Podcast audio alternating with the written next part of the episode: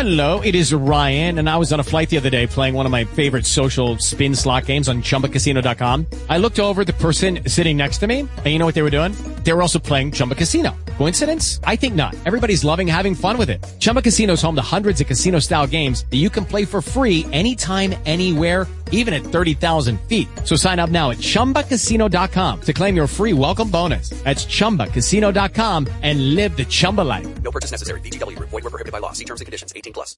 With Lucky Land slots, you can get lucky just about anywhere. Dearly beloved, we are gathered here today to... Has anyone seen the bride and groom? Sorry, sorry, we're here. We were getting lucky in the limo and we lost track of time. No, Lucky Land Casino. With cash prizes that add up quicker than a guest registry. In that case, I pronounce you lucky.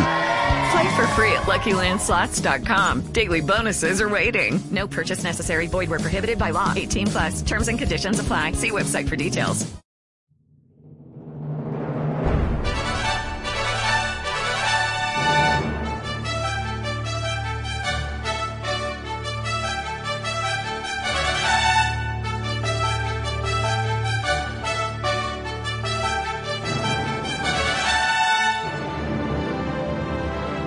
Using free speech to free minds.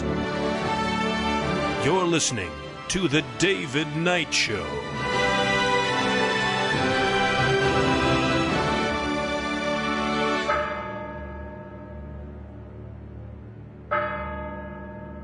As the clock strikes 13, it's Tuesday, the 28th of December, year of our Lord 2021, day 656 of the emergence. And today we're going to play Fauci Says. Seems to be the game that the mainstream media wants to play. We have Fauci says this about that, and Fauci says this, and Fauci says that.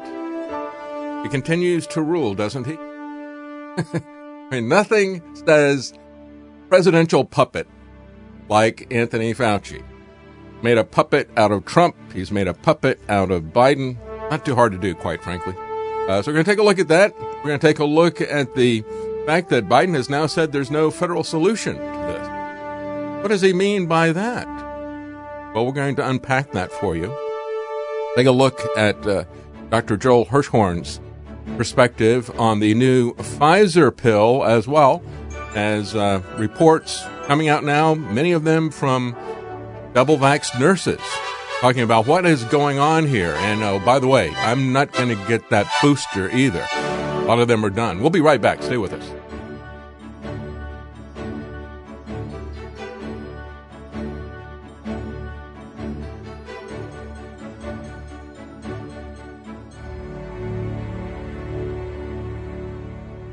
Begin with the uh, airing of grievances that were put out uh, last week. I think it came out on the 23rd. I think that's the date of a festival. All the different bogus holidays, Kwanzaa and stuff like that. Well, Festivus was uh, something came from a Seinfeld episode. And of course, every year, Rand Paul airs his grievances on uh, Festivus because I was a part of it. At a Festivus pole, and you get around and you complain to each other uh, what you didn't like about everybody at the table. And so he uh, has a list every year of grievances. And he had some very interesting things on his list there. Um, teaching pigeons to gamble, torturing ferrets, fattening eels, so forth. He says, I'm highlighting this year a whopping $52.6 billion of waste including a study of pigeons gambling, thought machines, giving kids junk food, and telling citizens of Vietnam not to burn their trash. My favorite thing there, while we're talking about teaching pigeons to gamble, well, they they had a chicken that you could challenge to bingo. And it was very clever the way they did it. They had a chicken and they would, uh, you know, they taught it to scratch and they give it food and stuff like that, and it would scratch. And it had a control panel there, supposedly, that you couldn't see. And supposedly you would uh, press a, you know, it's tic tac toe, you would press an X or an O or whatever, make your move. And then you would wait for the pigeon to peck on the uh, screen, which you couldn't see. they made sure that you couldn't see it. And so the computer would come. You were really playing the computer, but it looked like you were playing the pigeon. Uh, isn't that a wonderful analogy of what is going on in government right now? Uh, we have stool pigeons, we have chickens as president. They're pushing the buttons, but they're not really the ones in control. The buttons are being pushed by other people. But anyway, getting back to teaching pigeons to gamble, torturing ferrets and stuff, all the different things that have come out about Fauci. And uh, the most heinous of them are the experiments that they did on children, you know, where they're testing AIDS, but also the information that's come out about humanized mice and the live vivisection of children. I've talked about that many times. Why is that not on the list? I mean, there's money involved. Doesn't that get you interested in Rand? Uh, You know, the fact that they're using money? Well, no, if it's going to be making some drugs or something, because, you know, his wife jumped in on remdesivir, no matter how ineffective, dangerous, and expensive it is. There's profits to be made. And that's the problem I have. The problem I have is when everything comes down to money, doesn't it? That is a corrupting thing, even for somebody who has a libertarian liberty bent. It can all be about the money. Perhaps instead of Festivus, maybe Rand Paul ought to take a look at Christmas. And maybe he ought to have a Christmas list of all the different ways that our government has needlessly murdered people. How it's butchered children. We could call it the Herod report, maybe. You know, Herod killed the kids in Bethlehem under two years old when the, the Magi told him, uh, "Yeah, there's a uh, there's a guy." Well, when did you hear about this? Uh, you know, he went out and killed all the kids. Uh, Fauci would be proud of that, as long as you could use it for some, you know, label it as medical research, right?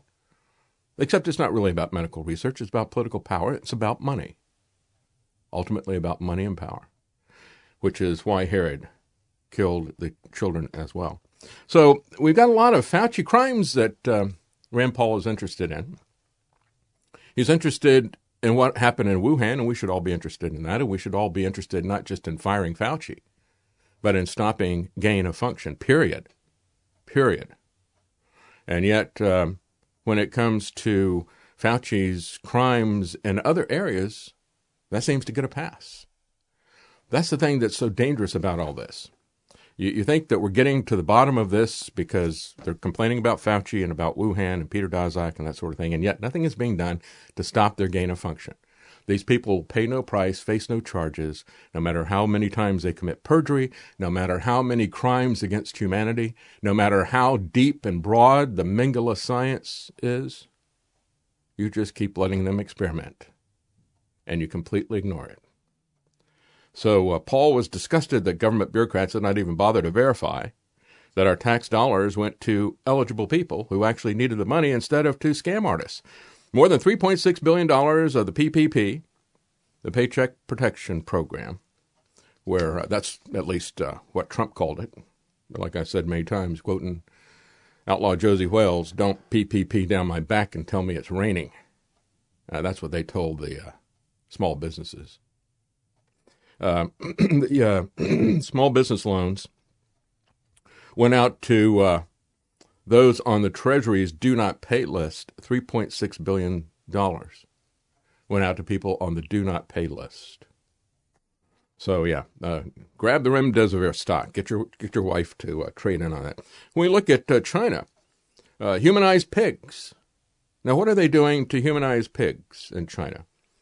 They're doing gene editing. And um, is uh, is that ethical? No, it's not. But uh, they're not murdering the babies and then creating humanized mice. Uh, I think it is equally, uh, well, not equally, but it is horrific what they're doing. Gene editing, especially of uh, infants and of embryos, is called editing the seed. And when you do seed editing, uh, that is something that will be permanent for the life of that organism. And it will be passed on to future generations. And if you make any mistakes, all of that will be passed on. That's why it is banned everywhere. That's why people are still talking about it, as they do in this article. China, shocking the world when a Chinese scientist announced that he had done the first gene edited babies. He claimed that he had genetically altered them to make them immune to their father's HIV infection. Uh, whether or not that was true, Uh, nobody knows what happened to the twins. I don't think anybody knows what happened to that scientist either. He disappeared because he embarrassed the Chinese government. But the reality is, is that our own government is doing this type of thing, uh, not just uh, creating humanized mice by live vivisection, and that's redundant, I know, but I just want to emphasize they're cutting these babies apart while they're alive, taking their organs. I mean, why not? We we've got schools that are being taught to honor the Aztec culture that was involved in human sacrifice. They'd cut the hearts out live. And, you know, it was all for the community. It was for the village. It was for the good of the village. And um, what they were doing in terms of this human sacrifice did no more to help the village than these vaccines, quite frankly. Uh, probably wasn't as harmful. Uh, what they didn't get anything from it. Instead, the product of this uh, human sacrifice is being engaged in by Fauci. It's creating a bioweapon that is killing people left and right. But anyway, going back to uh, the humanized pig, nobody knows where the gene edited girls are now, says Zero Hedge. The Chinese government won't say, but Beijing has apparently found a new project for its gene scientists. The country's largest research institution has reportedly developed mutant humanoid pigs that are susceptible to the human strain of coronavirus using the world's premier gene editing technology. Once developed, the pigs will be used as test subjects as scientists test new remedies being developed to fight COVID. Yeah, of course, they'll be used to develop new vaccines for massive profits. they are weaponizing the virus, they're destroying the human immune system, they're merging humans with animals. Uh, it, it's science. Just trust us. It's, it's science, say the experts. The project clearly has the full backing of the CCP. The research institution is the world's largest organization of its kind, and it is a formal, formal uh, arm of the Chinese government, just like the NIH and the NIAID of Fauci and the FDA. It's a formal branch of the government, even though we know that CDC's got many private aspects to it as well, like the Federal Reserve. China has also developed an AI prosecutor that can press charges with 97% accuracy. Uh, so this is a, um, I guess we could call this a bureaucracy in a box. It, it can scan social media for anti government dissent and comments. It can determine that a crime was made. It can charge you with the crime. It can try you for that crime and pronounce sentence. Perfect. That's exactly what we need. I mean, we don't need to be tying up a lot of humans to go out and prosecute other humans for criticizing the government. Let's automate this so we can do more of it. The dystopian machine can identify dissent against the state and suggest sentences for the criminals. That's the whole purpose of this. Forget about jury trial. We've forgotten about that, right? Now, we turned the jurors into robots when the judges said, You are not here to judge the law and whether you agree with it or not. You are here to judge the facts of the case. I will give you the law and I will tell you how to determine this. And they, they've turned them into robots. Because the real value of trial by jury is the nullification of unjust laws and unjust punishments. It's very clear uh, that that was the purpose. The founders made that very clear. English and American law tradition had made that clear and they expressly stated that the purpose of the jurors was to judge not just the facts of the case, but the law itself. But we don't get trial by jury anymore. As a matter of fact, one of the things that really bothers me about this whole, well, let's uh, challenge the Biden uh, blackmail, the mandates. Let's let's challenge that in court, and it's never heard by a jury. It's always heard by politically appointed judges. You got one or two or three judges, and then you might get the entire 16 uh, judges at the Sixth Circuit Court or whatever. Eventually, you might get to the nine judges of the Supreme Court. But there's nobody that is representing us. It's simply the government and the bureaucracy reviewing its own actions. And that's what the jury is supposed to do. The jury is supposed to be there as a check against government usurpation of power. The citizen's power comes from three boxes the uh, the soap box, the ballot box, and the jury box. And you could say a fourth one, the cartridge box. I, I think um, I added the soap box. Typically, people say the uh, cartridge box, the ballot box, and the jury box. But I think it comes from the soap box as well. Uh, anyway, um, that's been taken out already. And so we have turned the ro- the juries, if they even exist, we've turned them into robots serving the interests of the states. Now we're going to forget about humans altogether, and we'll just go directly with robots, the uh, bureaucracy in a box. It was trained in China, these uh, robotic prosecutors. And, and, you know, you put artificial intelligence in front of it, that's supposed to uh, give it a gloss that we're supposed to go, ooh, wow, oh, that's impressive. Wow, it's got a brain and it's thinking for itself. No, it's not. It's an algorithm. It's an algorithm. Uh, they were trained by using 17,000 real life cases from 2015 to 2020. Let me just say, you know, we talk about it being an algorithm and how you should not be impressed by these, uh, you know, AI computers and things like that.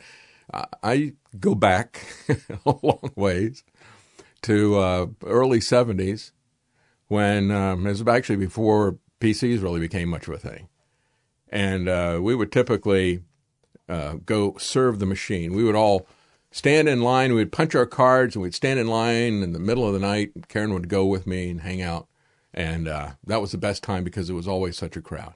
We had 16 key punch machines, and a quarter of them were always broken. You always had a guy from IBM in a white shirt and a tie uh, you know, tearing the thing apart and fixing it because it was a mechanical nightmare. And it could be a real nightmare. If you had a, a, a, big program, every single line of code was represented by a punch card. And you could have a giant tray of punch cards. And um, the machine could eat them. And you get to go back and start all over again. And guess what? You make a mistake, type in a punch card. There's no backspace, uh, delete. You start all over again with that card. So it was a it was a nightmare to use the thing, and we were all queued up and it reminded me like like we were there to make our offering to the god of the machine. You know, you had this massive machine. I think of uh, Douglas Adams' Hitchhiker's Guide to the Galaxy, Deep Thought, and this thing is tens of millions of dollars. Is used for all of the science programs and other things like that at the university, as well as administration and, and at two different universities. University of South Florida, and there was another university that used this big centralized control. And I thought this is just the worst model. It's one of the things that turned me off about any kind of centralized control. And um, so uh, we would sit there, and you know, you would get a computer printout in those days. And everybody would be like, oh, you know, it, it was like a revelation from God or something. People, the way people would worship this. And of course, people who are working with computers realize it's garbage in, garbage out. There's, there's no awe that is supposed to be there from a computer printout. And, and that's the game that they're playing now by labeling it AI. You know, we, we lost the, the mystery and the magic and the uh, awesome uh, uh, aspects of the gigantic computers. And so now we have awesome intelligence. That's really what they're talking about. It's not artificial, it's awesome intelligence. Be impressed, be very impressed, be in awe of this thing. They used 17,000 real life cases over a five year period. They said uh, that this awesome intelligence is able to identify and press charges for the eight most common crimes in Shanghai. And one of these is not getting shanghaied, by the way, kidnapped and put into a press gang. Uh, they are two of the eight are that's one quarter of them are crimes of dissent against the government. You know, they have things like uh, gambling, uh, uh dangerous driving, theft, fraud, uh, intentional injury to other people, those types of things. You know, the that uh, you typically would see credit card fraud, but then they have provoking trouble, which means that you are uh, criticizing the government. Or another one, obstructing official duty. So a quarter of them, of the most common crimes, are government dissent. Soon the AI prosecutor will be able to recognize more types of crime. Oh, I'm sure it will. And to file multiple charges against one suspect once it is upgraded. The system can replace prosecutors, but this would be the first time that uh, awesome intelligence, AI, is involved in pressing charges. They said the accuracy of 97% uh, may be high from a technological point of view, but there will always be a chance of mistake. If you look at artificial intelligence that produces a transcript. Now, I've had a lot of people say, "Can you give us a transcript of the show?" I try, but you know, the best one we've been able to find, which is Otter, um, it, it can come up with some pretty crazy stuff. And when you look at it, you've got to. What I like about Otter is you look at it, it's like, what? What did did I? What did I say there? You know, click on it, and you can hear the underlying audio that it converted. And uh, if I didn't have that, it wouldn't make any sense. And so when you can have something that's 97% accurate, I've done that with uh, optical scans. I've done it with, you know, uh, looking at producing audio transcripts, and you can get total garbage. Uh, but the worst part of this is um, is how we have removed humans and uh, individual liberty out of the equation. All right, we're going to take a quick break, and we will be right back. Stay with us.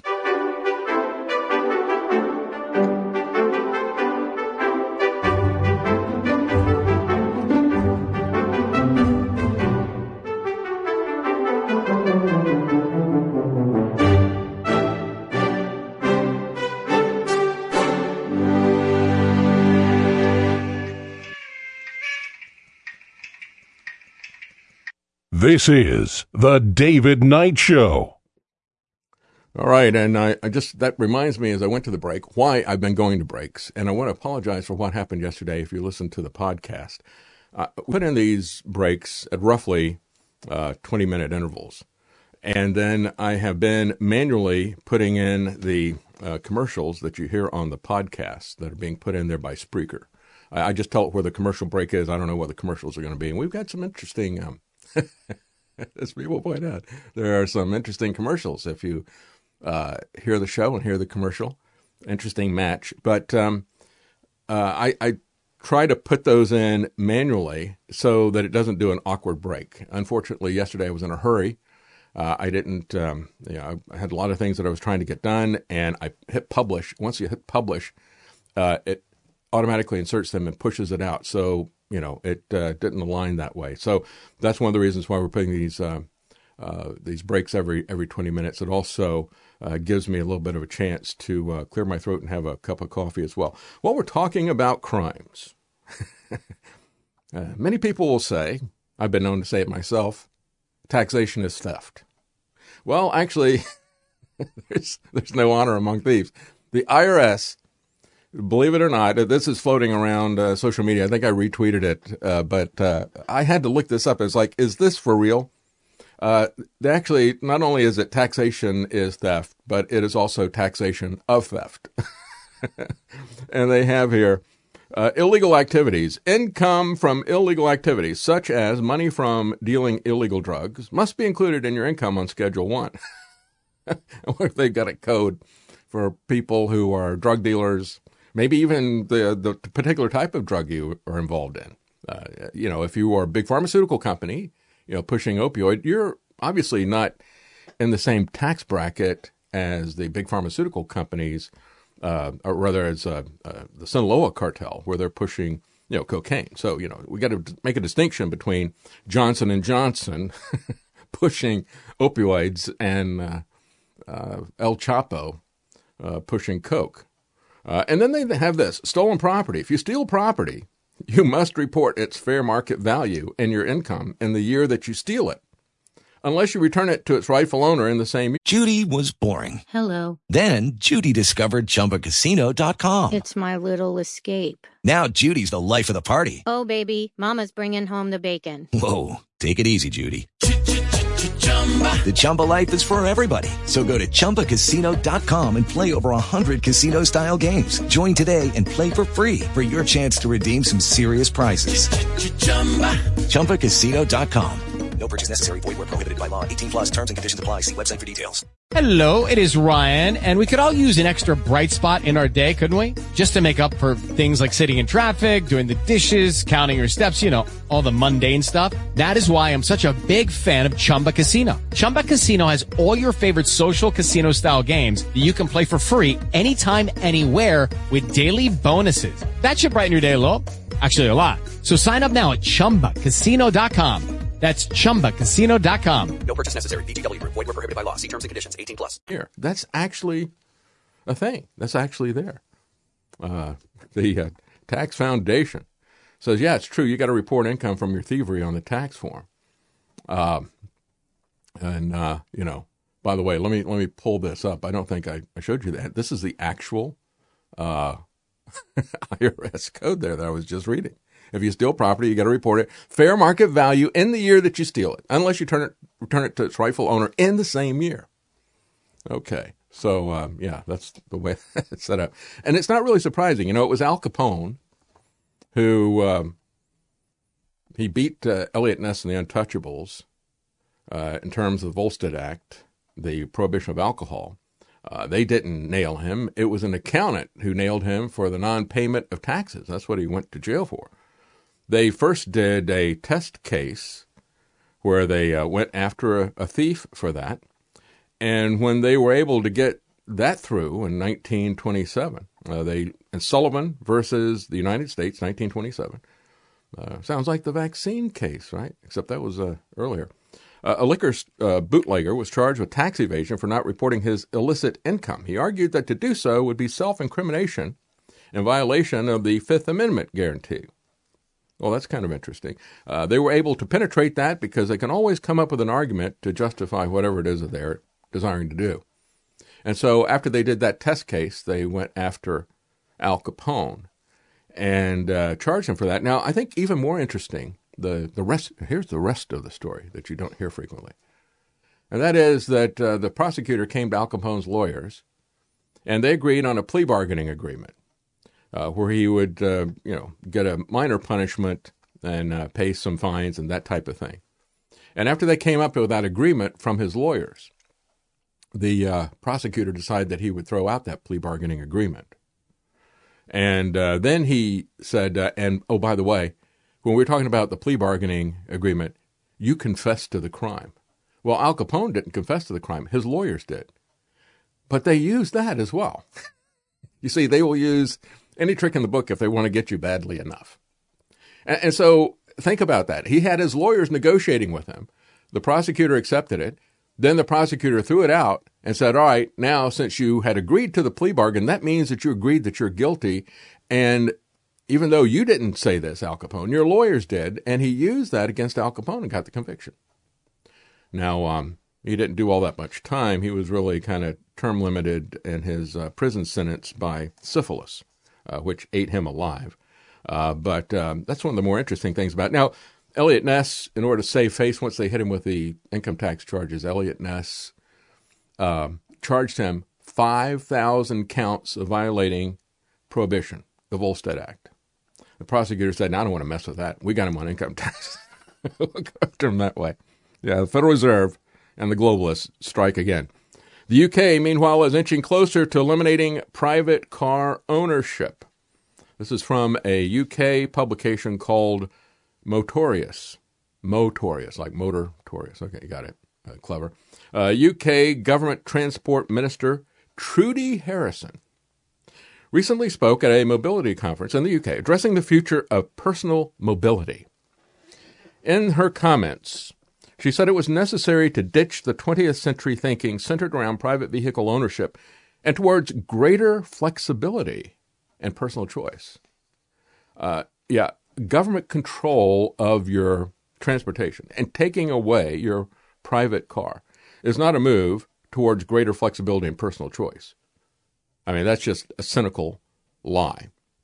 But the key thing that he points out, he said, she said the quiet part out loud. And she showed the hand of what the government officials are going to do. It's time to stop private vehicle ownership. That's the point of all of this stuff.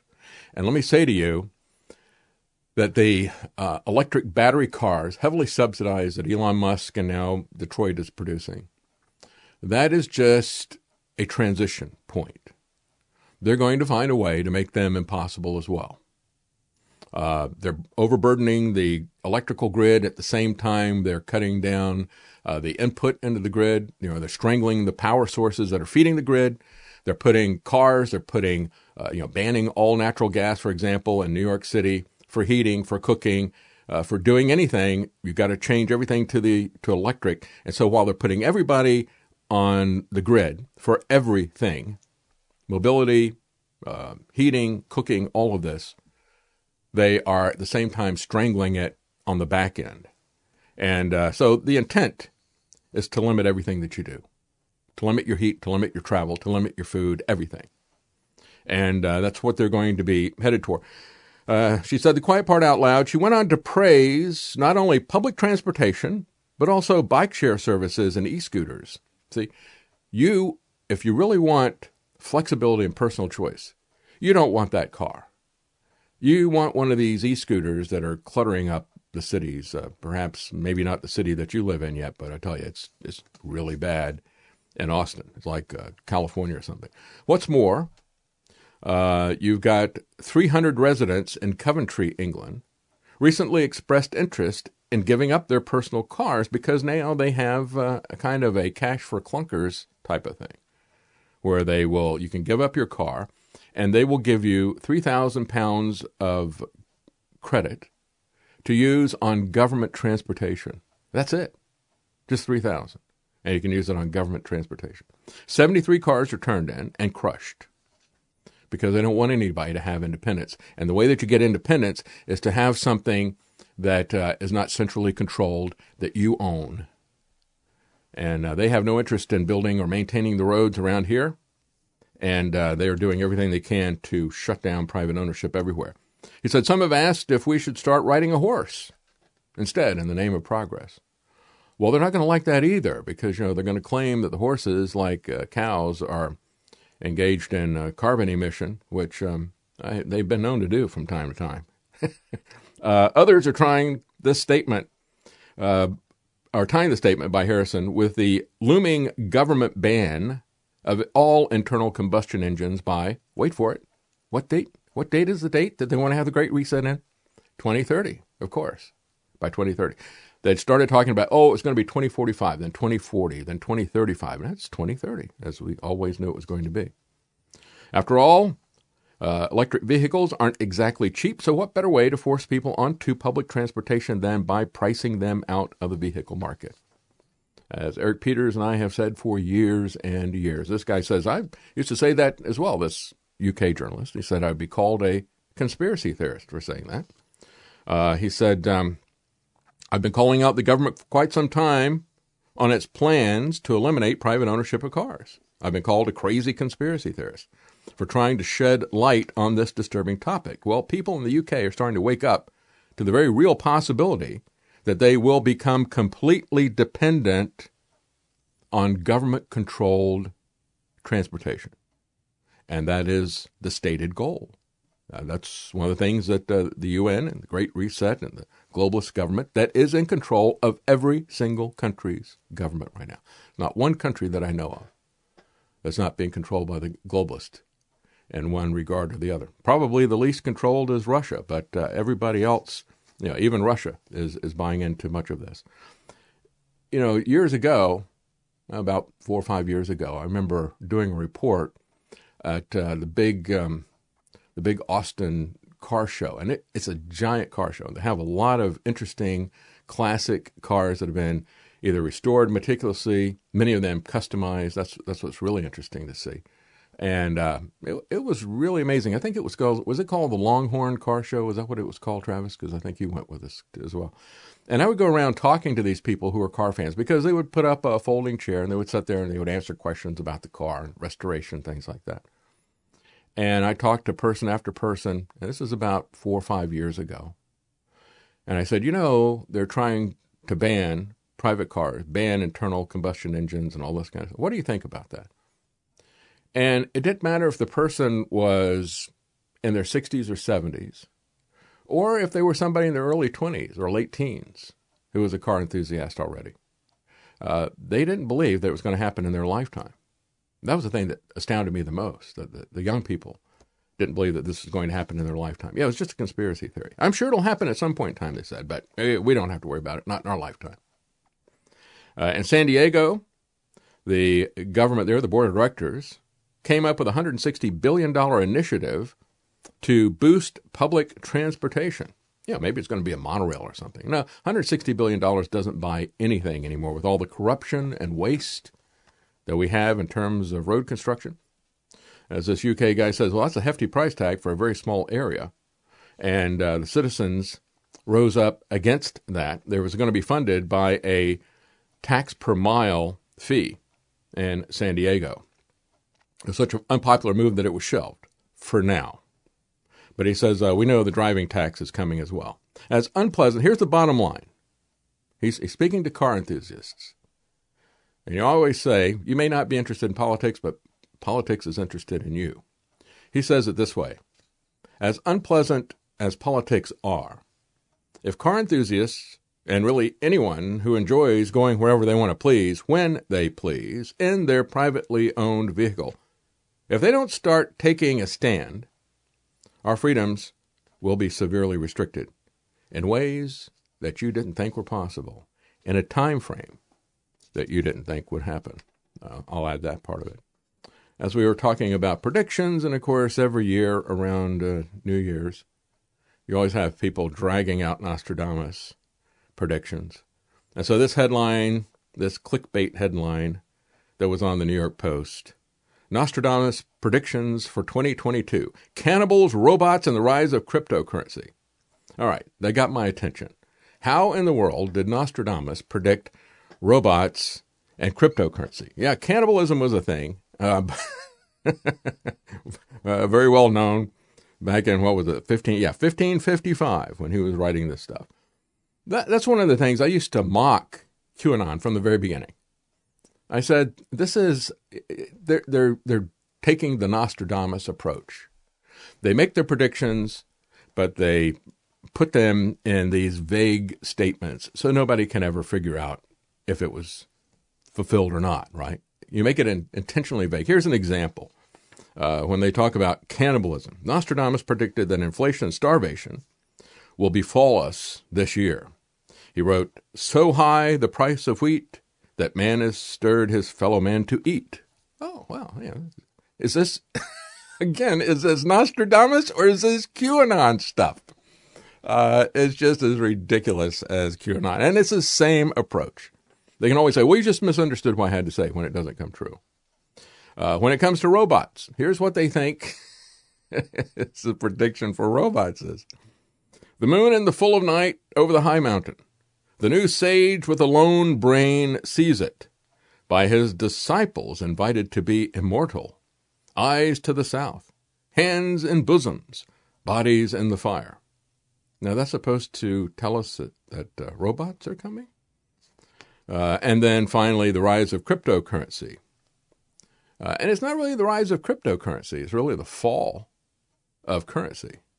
Uh, and uh, did he predict? This is the one that is uh, most accurate, but uh, we could see this coming almost as far away as Nostradamus. if you're watching the Federal Reserve, if you watch their pump and dump, especially since 2008, the copies of gold and silver inflated, which after the theft were thrown into the lake. At the discovery that is all exhausted and dissipated by the debt, all scrips and bonds will be wiped out. Well, you know, that sounds pretty accurate. Um, but we've gone through many such cycles as that in, uh, uh, in uh, human time. Finally, uh, before we get into Fauci says, we'll do that after the break. Uh, understand where the uh, we we can talk about QAnon and his cutesy little poetry, his Nostradamus type stanzas and stuff like that. The whole QAnon nonsense. The whole thing is a CIA op. Uh, and you know, Flynn finally admits that. Uh, we knew that for a long time, but uh, he was the guy selling it, so he ought to know, right? Another one of these uh, controlled agents feeding you lies. You know, Flynn uh, Pachinik, Alex, these guys, I tell you what. But here's where the real fight is over language. Christian teachers going to war against transgender pronouns. Forget all this cutesy rhymes and quatrains and all this other kind of stuff. All right, the battle is right there in front of you. And uh, so some of these teachers, Tanner Cross in May, suspended in um, Virginia, I think it was. I think he was in Loudoun, Virginia. Maybe it was a different place. But uh, these things are breaking out all over the country. And you have um, uh, one attorney who takes these types of cases. He said, uh, I'm getting so many phone calls across the country on a regular basis because this is the point of attack. The point of attack is on our sanity, on reality, but especially on uh, our. It's a spiritual attack. Okay, we're going to take a quick break, and we will be right back. Stay with. us. Okay, round two. Name something that's not boring. A laundry? Ooh, a book club. Computer solitaire, huh? Ah, oh, sorry. We were looking for Chumba Casino. That's right. ChumbaCasino.com has over 100 casino style games. Join today and play for free for your chance to redeem some serious prizes. ChumbaCasino.com. No purchase necessary. Full prohibited by law. 18 plus terms and conditions apply. See website for details. Hello, it is Ryan, and we could all use an extra bright spot in our day, couldn't we? Just to make up for things like sitting in traffic, doing the dishes, counting your steps, you know, all the mundane stuff. That is why I'm such a big fan of Chumba Casino. Chumba Casino has all your favorite social casino style games that you can play for free anytime, anywhere with daily bonuses. That should brighten your day a little. Actually, a lot. So sign up now at chumbacasino.com. That's chumbacasino.com. No purchase necessary. Group. Void were prohibited by law. See terms and conditions. 18 plus.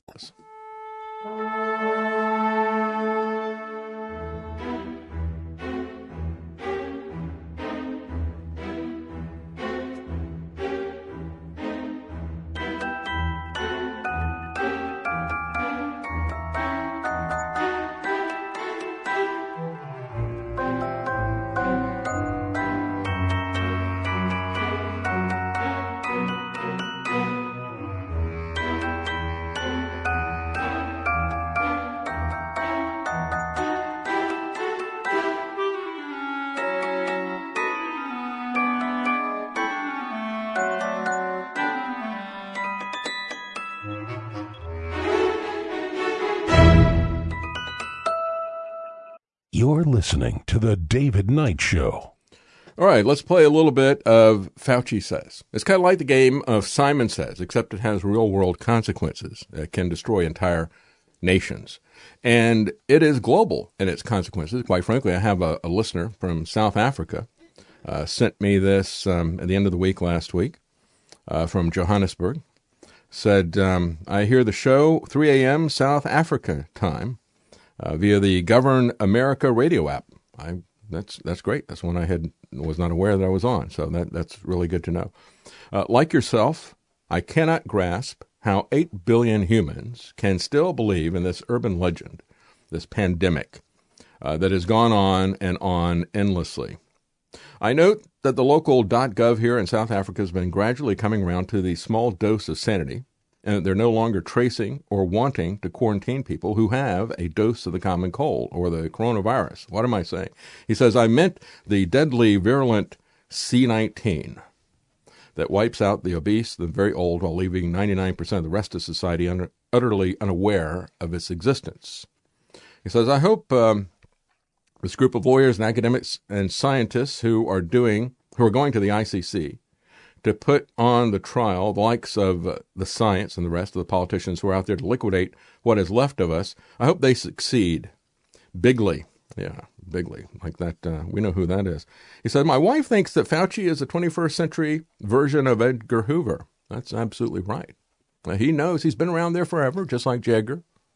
Uh, he knows where all the bodies are buried. He knows how to blackmail everybody. He is a consummate politician, just like J. Edgar Hoover. Uh, good analogy uh, and that he knows where all these bodies are buried, and the rest of them are too scared to tell him uh, to go. Hasn't this Fauci character reached his sell by date, David? He's a civil servant after all. Are they not supposed to retire at 65 or 70 in the U.S.? I smell a big rat here. Well, I do as well. And we all are sick and tired of Fauci, aren't we? Well, no, some people are not. You know, Biden's not tired of him. Trump is still not tired of him. Trump got angry a few times when uh, Fauci threw shade at him. And he retweeted some other people who said fire Fauci. But that's really the only time that he really came back against him. But now here's Fauci telling us what we should be doing for New Year's Eve because, you know, we're going to start out or end the year doing what we've been doing all year for most part. I mean, you and I have not been doing it, but the the government and the public health officials and the media have been doing what Fauci bids. And so we're going to end the year by doing what Fauci says. Uh, we'll begin the year doing by what Fauci says.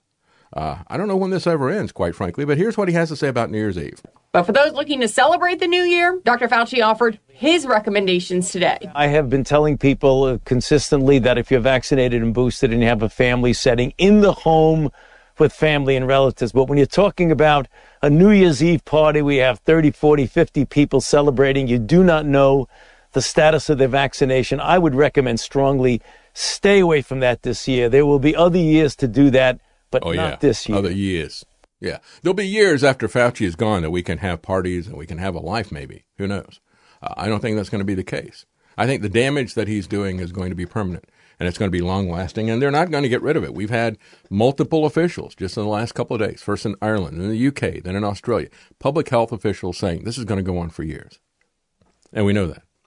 So, um, it's just like a game of Fauci says. I, I, you know, I would stay away from that. You don't want to have a party. You don't want, you know, you might be vaccinated, but you could have 30, 40 people there, you know, and your, your vaccine don't protect you. So, uh, uh, you know, you're, you're at risk here, right? The vaccine doesn't work, in other words.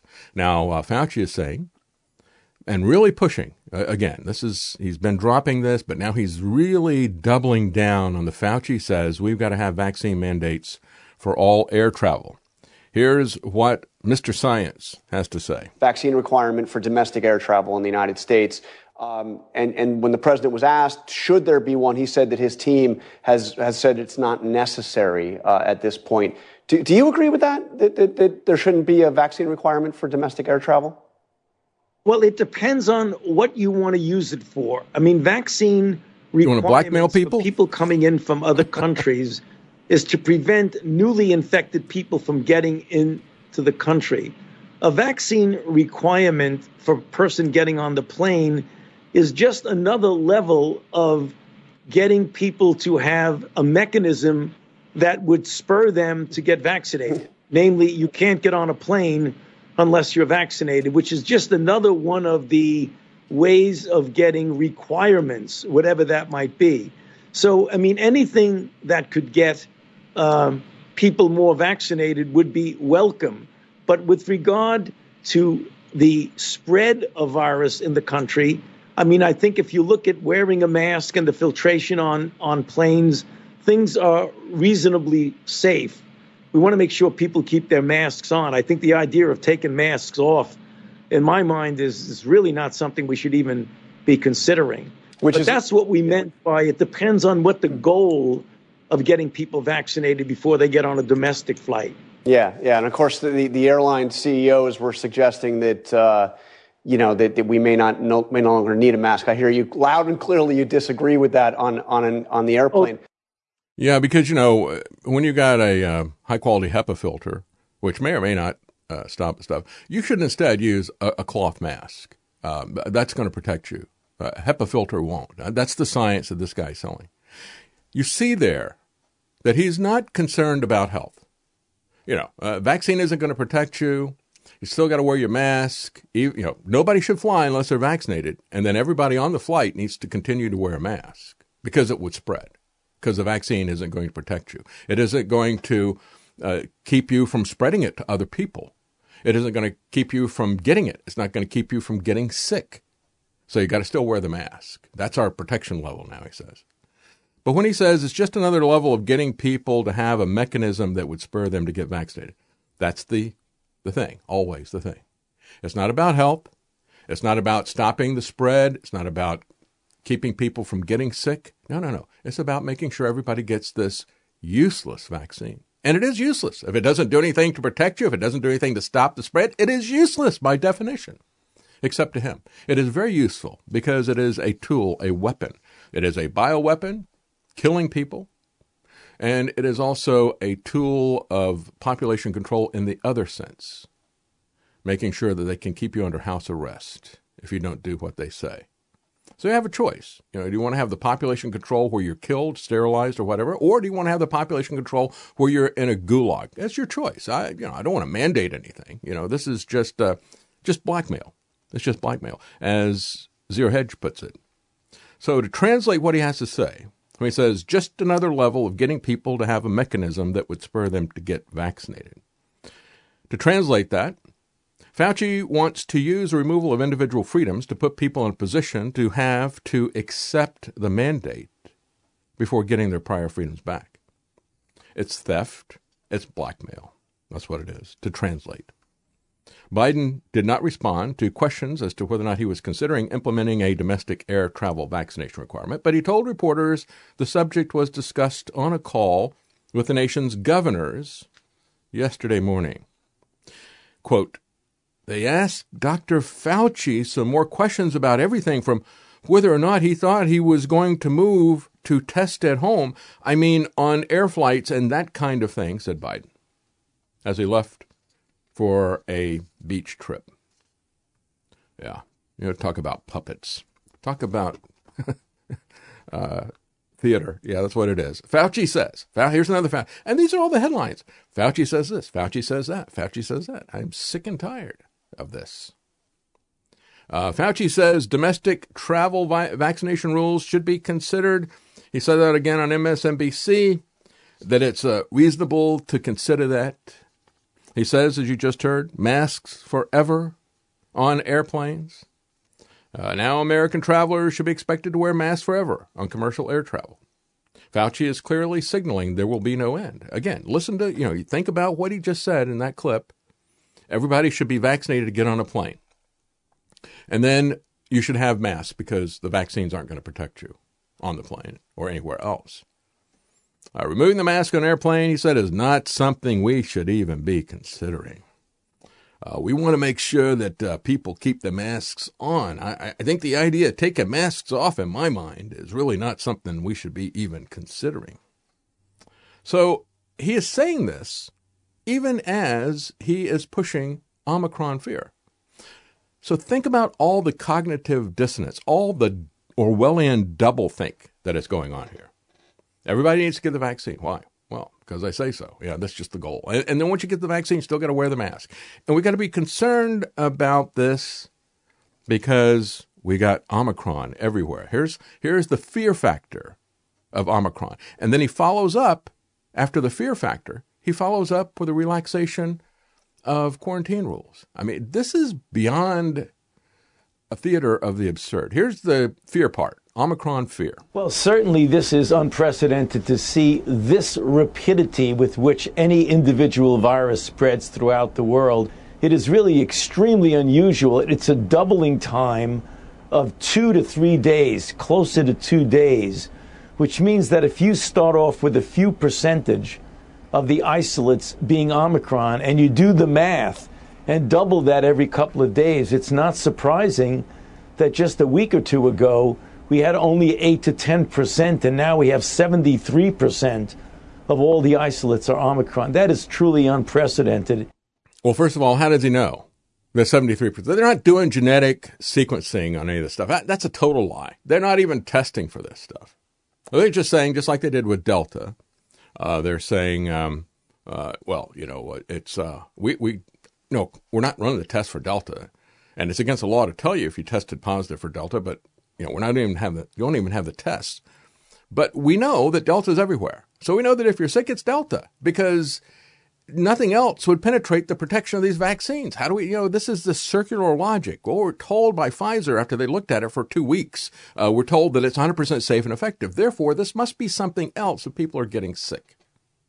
Uh, if they're having heart attacks and strokes and all this kind of, it must be a Delta variant or variant or an Omicron uh, variant or something like that. It's not a failure of the vaccines. And, and we know that if all these people are getting sick, it, it must be the Delta thing. We don't even have to test it. And he doesn't have a test. He's just straight up lying to you. And who cares about the rapidity of how this thing is traveling around if nobody's dying from it? As I point out, we had in the UK the first case worldwide, worldwide, of somebody allegedly dying from Omicron. And when the press started asking questions, who is it? How old are they? Did they have any other comorbidities? No answers. They won't even answer what town geographically this happened in. And so nobody believes them, rightfully so. They're making it up, the UK government.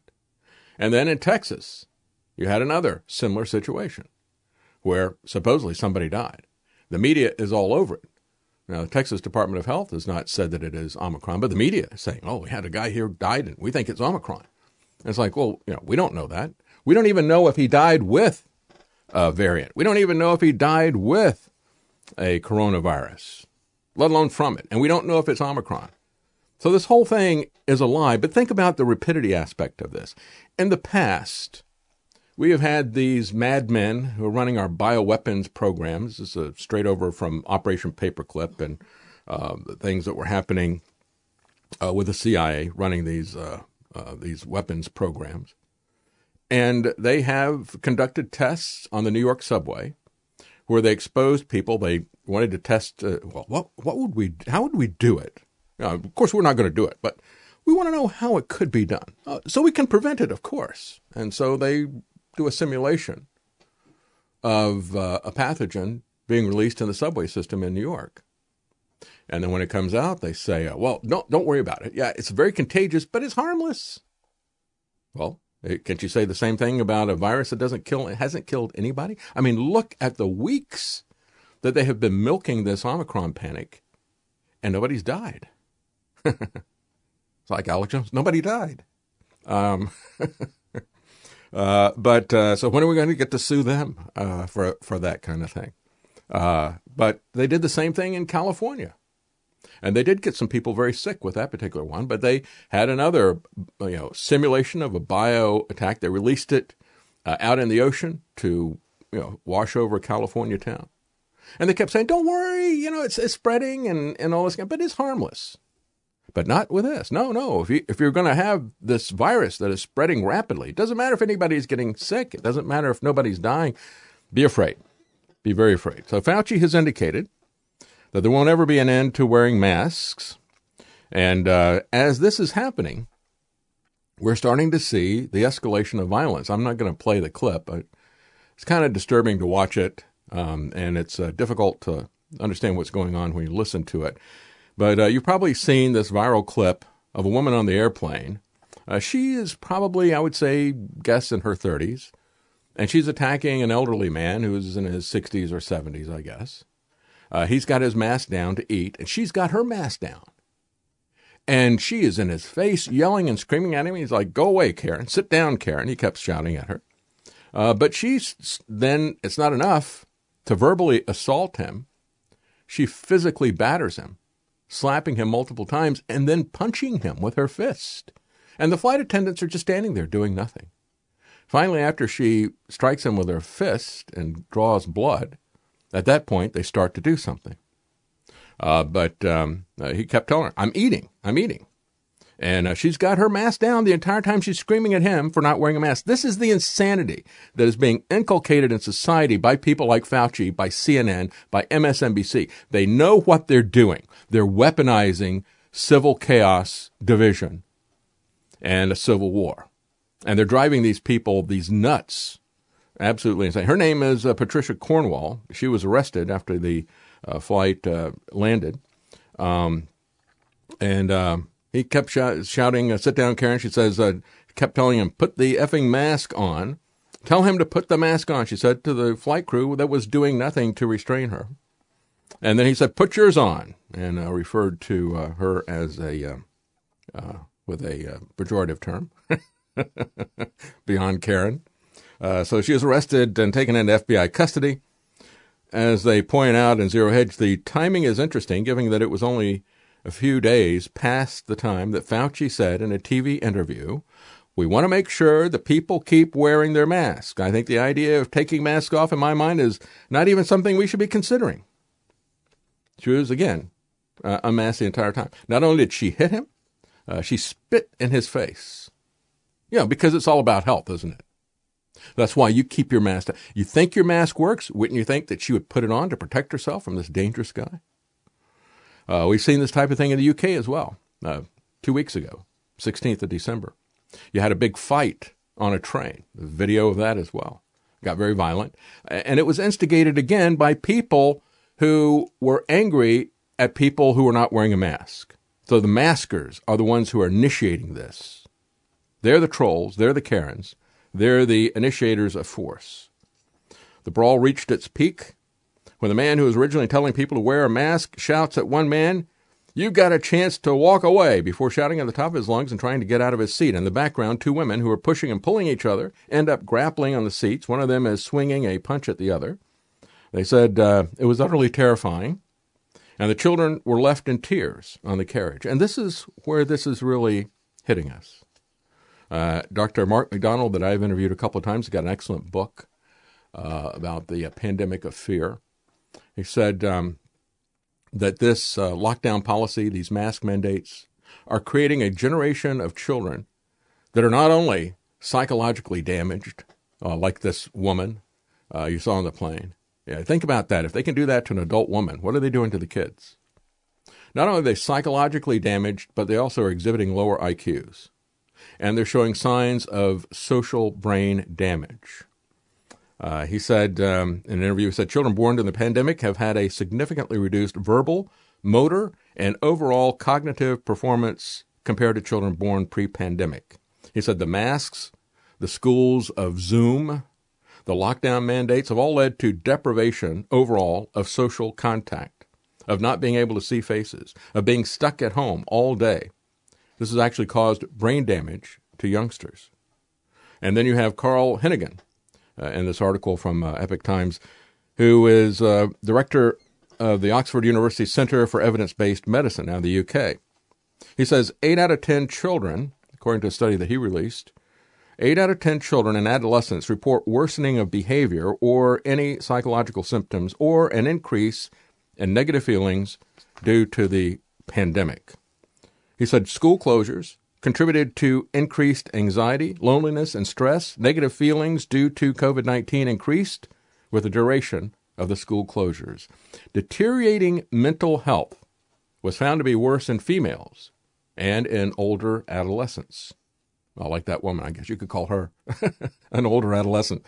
Uh, she was female. Uh, the first thing is to de escalate any fear and anxiety around COVID for children. And yet, they're doing exactly the opposite. Teenagers come out of lockdown restrictions being so wrapped up in social media and phones and Zoom school because they've been trained for the last year and a half that they do not even want to go outside anymore. That is the society that we have been engineered into. Take a quick break and we will be right back. Okay, round two. Name something that's not boring. A laundry? Ooh, a book club. Computer solitaire, huh? Ah, oh, sorry, we were looking for Chumba Casino. That's right. ChumbaCasino.com has over 100 casino style games. Join today and play for free for your chance to redeem some serious prizes. ChumbaCasino.com. No purchase necessary. Full prohibited by law. 18 plus terms and conditions apply. See website for details. Hello, it is Ryan, and we could all use an extra bright spot in our day, couldn't we? Just to make up for things like sitting in traffic, doing the dishes, counting your steps, you know, all the mundane stuff. That is why I'm such a big fan of Chumba Casino. Chumba Casino has all your favorite social casino style games that you can play for free anytime, anywhere with daily bonuses. That should brighten your day a little. Actually, a lot. So sign up now at ChumbaCasino.com. That's ChumbaCasino.com. No purchase necessary. VGW. Void were prohibited by law. See terms and conditions. 18 plus.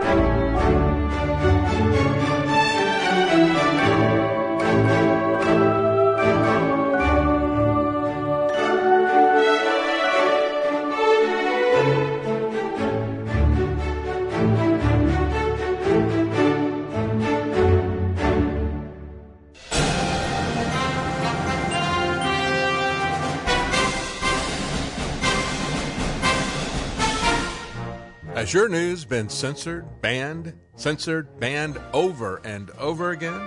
Has vital information been held prisoner by mainstream and anti social media? It's the duty of every thinking person to make the great escape to the davidknightshow.com. There you'll find links to live streams, videos, audio podcasts, and support links. Live stream the show at DLive and every Monday through Friday, 9 a.m. Eastern. Videos at BitChute and YouTube. New audio podcast, The Real David Knight Show, at Podbean, iTunes, Stitcher, iHeart, Spotify, and more. But even though there's a light at the end of the tunnel, without your support, the show will run out of gas. The links to support the show are at thedavidknightshow.com to donate via Subscribestar, donate via or donate via Cash App, Bitcoin, or P.O. Box. Our sincere thanks to all of you who have stood with us to get this far. Please don't forget to share the links and pray for the country as well as our family. About uh, Fauci, and I just played for you uh, the fact that he's selling fear of uh, Omicron by talking about the rapidity. We've never seen this kind of rapidity of spread.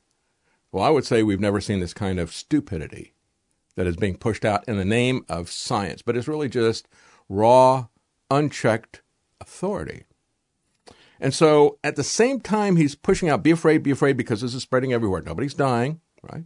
But it's spreading very, very quickly. At the same time, he and other health officials around the world are starting to pull back the quarantine times. Listen to this as they are drastically cutting the amount of time, if you test positive, that you have to stay away from everybody else. Listen to this, this cognitive dissonance. There are still a lot of questions about the new recommendations. Tonight I spoke with the president's top medical advisor, Dr. Anthony Fauci, and began by asking him about the CDC's decision to shorten the isolation time from 10 to 5 days and why now. You have so many people simultaneously testing positive, you want to make sure that, particularly among essential workers, that you get people out there much sooner. And by much, I mean cutting it in half, saying that five days of isolation, then come out and wear a mask for the rest of the time so you can keep people safe from getting infected from you if you still are infected but at the same time, getting you back to what might be an essential function in society. What do you say to people who are concerned that these revised quarantine guidelines are being driven solely by worker shortages and not necessarily in the best interest of public health? No, actually, we feel that it is safe to do that. If you look at the chance yeah, she called him out on the hypocrisy of that. And of course, it is stupidity. It is hypocrisy. I said this from the very beginning as we saw this being modeled for the first time in China. Well, we're going to lock everybody down. We're going to seal them in their rooms and so forth. I said, mm, watch out. Watch out. you know what this is going to do. And I said, no matter what this is, even if it is a virulent bioweapon that was deliberately designed and released, the worst thing we could do is the lockdown that uh, Trump financially incentivized the governors to do, that Fauci and all the public health uh, bureaucrats are telling everybody to do. I said, because if you lock down, you're going to have all kinds of shortages of everything food, medicine, you name it. And of course, we did with the lockdown. And subsequent to that, we had last summer, we had in the UK what they called a ping demic. As they started pushing out their tracking and control programs, they started, if you were stupid enough to put this on your phone, and it was only about a third of the population that was compliant in terms of putting that on, but it was bad enough that they had to stop it because what it was doing was if you had it on your phone and somebody else had one on their phone, it was comparing notes to see if you were in close proximity to somebody else. And then if anybody in your chain of contact tested positive, because the people who are going to put these things on their phones are also the people who are going to constantly get tested. They're paranoid. They're afraid. And so if somebody that had that on their phone, you had it on your phone, they go and get tested, they test positive with something that is you know, blowing this up with uh, magnification 1.1 trillion times, uh, then you get a ping and it says you got to go into timeout for 10 days or whatever. And that was more devastating than the initial lockdowns because the initial lockdowns, they were only destroying the middle class. With these lockdowns, they were just, it was just happening at random. It, so it was happening with people who were generating power. It was happening with people who were providing health care, you know, just everywhere. And so they had to call an end to that. And that's what he's doing right now. They know that uh, or at least the narrative is, that this uh, Omicron is spreading rapidly. And they can very easily get a test, a positive test from people. Now, I don't know if that's the case or if they're getting a, a positive test because they've been vaccinated, right? If you have, just stop and think about it. You're magnifying viral debris by a ludicrous, absurd amount, according to the guy who won a Nobel Prize for inventing the PCR test, Kary Mullis. You are magnifying this to a ridiculous amount, and yet you are injecting people, whether they get uh, the Moderna, the Pfizer, the Johnson and Johnson, you're still injecting them with a um, something that's going to cause your body to reproduce fragments of this virus that they're supposedly testing for. Now, if your body is reproducing this, even if it's not killing you or making you sick, there's still going to be elements of that. Even if your immune system is still working on it, they're still going to be able to pick up elements of that, especially if they magnify it to such a ludicrous extent. And so that may be one of the reasons why people are not sick. You know, they're calling this Omicron, it's, it's the vaccine. Uh, people whose immune system, for the time being, is still able to handle it, still might have traces of this. And so they're starting to say, well, okay, well, uh, we'll lock you down for only five days instead of 10 days. And we'll talk about that a little bit more coming up. But the big question is, again, as I said yesterday, you know, we had, um, we've had Trump who has said now over and over again, and he's said it for more than 656 days. He was talking about how wonderful the jabs were even before that. But it's a wonderful jab. And I said, you know, think about it. It's a wonderful life. What, what if the jab had never been developed? Well, here's another what if. What if he had fired Fauci? Uh, that could have made a big difference. You know, what if instead of Fauci being in charge, he had used Scott Atlas instead of just his window dressing? He would have had Scott Atlas have some actual power.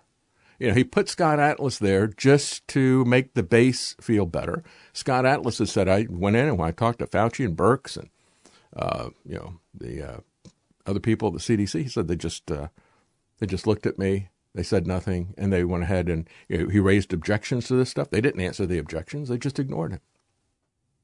And uh, so, if we had fired Fauci, what difference would that have made? You know, we have, uh, if we go back and we look at this, as uh, Alex Jones freaked out with this embarrassing, as it's becoming increasingly embarrassing to them. Uh, the Candace Owens interview seemed to do it. I don't know why he wasn't shamed into rejecting Trump uh, after this was done immediately uh, back in uh, March, back 656 days ago. But um, it was actually, as I pointed out, it was December the 11th, 2019, that he held a ceremony talking about uh, how he had succeeded in strong arming the FDA to violate all their procedures and issue an emergency use authorization. That was December the 11th. At that point, it was pretty obvious whose side Trump was on. And it became more and more obvious. I mean, listen to um, listen to Trump. This is April of 2020. Now think about this. You know, it was March the 13th that um, he issued the lockdown order, the emergency order that I count 656 days. December 11th is now 748 days ago when he said, I've got him, you know, we've got a, an authorized vaccine and we're going to be pushing this thing out real quick now. And yet, after he locked everybody down within um, two weeks to two to four weeks, this is what was happening on social media. Where he implied that if the Trump administration had acted sooner, more lives would have been saved. You could logically say that if you had a process that was ongoing and you started mitigation earlier, you could have saved lives. Obviously, no one is going to deny that. Despite amplifying a call to fire him, which caused the hashtag FireFauci to trend on Twitter, Trump has praised Fauci on several occasions. We have, whether it's Dr. Fauci, we have the best people on earth. We have the most talented people on earth. February, Dr. February 27th. Dr. Fauci is great. No, he's a good February 28th. I like uh, March Dr. 25th. Fauci a lot, just so you understand. He was a great basketball player. Did April the 1st. A couple of years ago, but two years ago. The head never changes.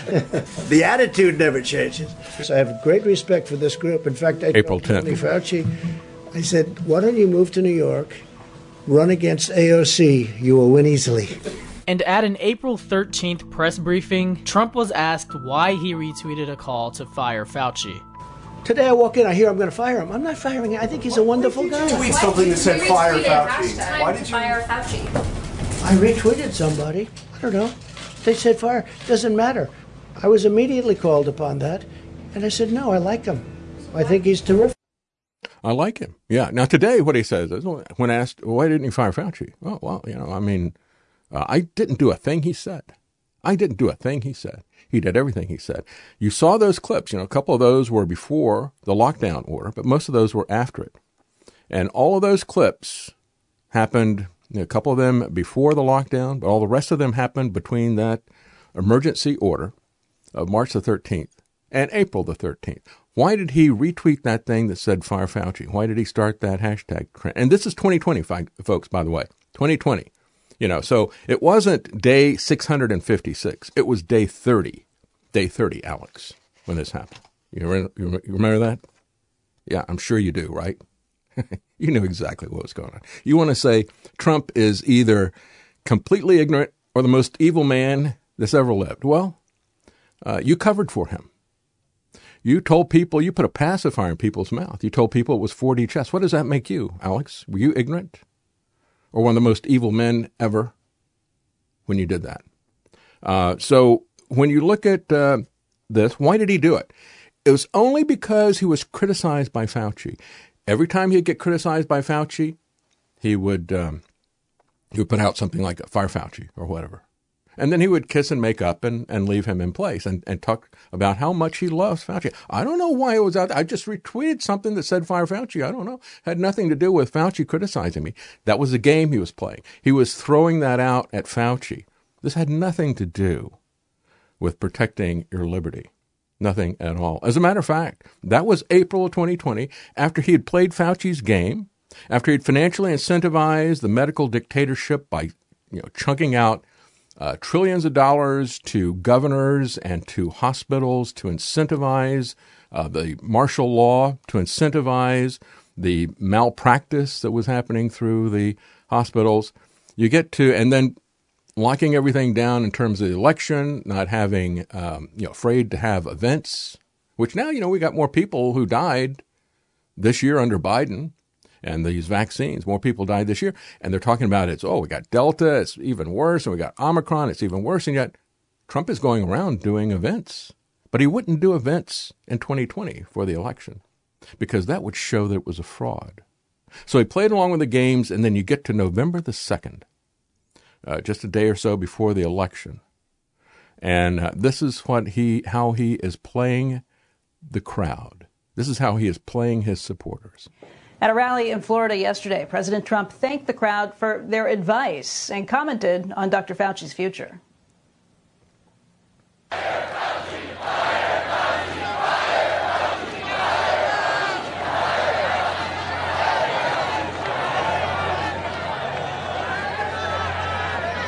Don't tell anybody, but let me wait till a little bit after the election. Yeah, we didn't do it all 60 days. He was uh, grifting people for Stop the Steal and the January the 6th thing. Been wrong on a lot. Yeah, that's all he did. That was the crowd chanting Fire Fauci ahead of time. The White House blasted Dr. Fauci on Saturday after he was critical of the administration's pandemic response in an interview with the Washington Post.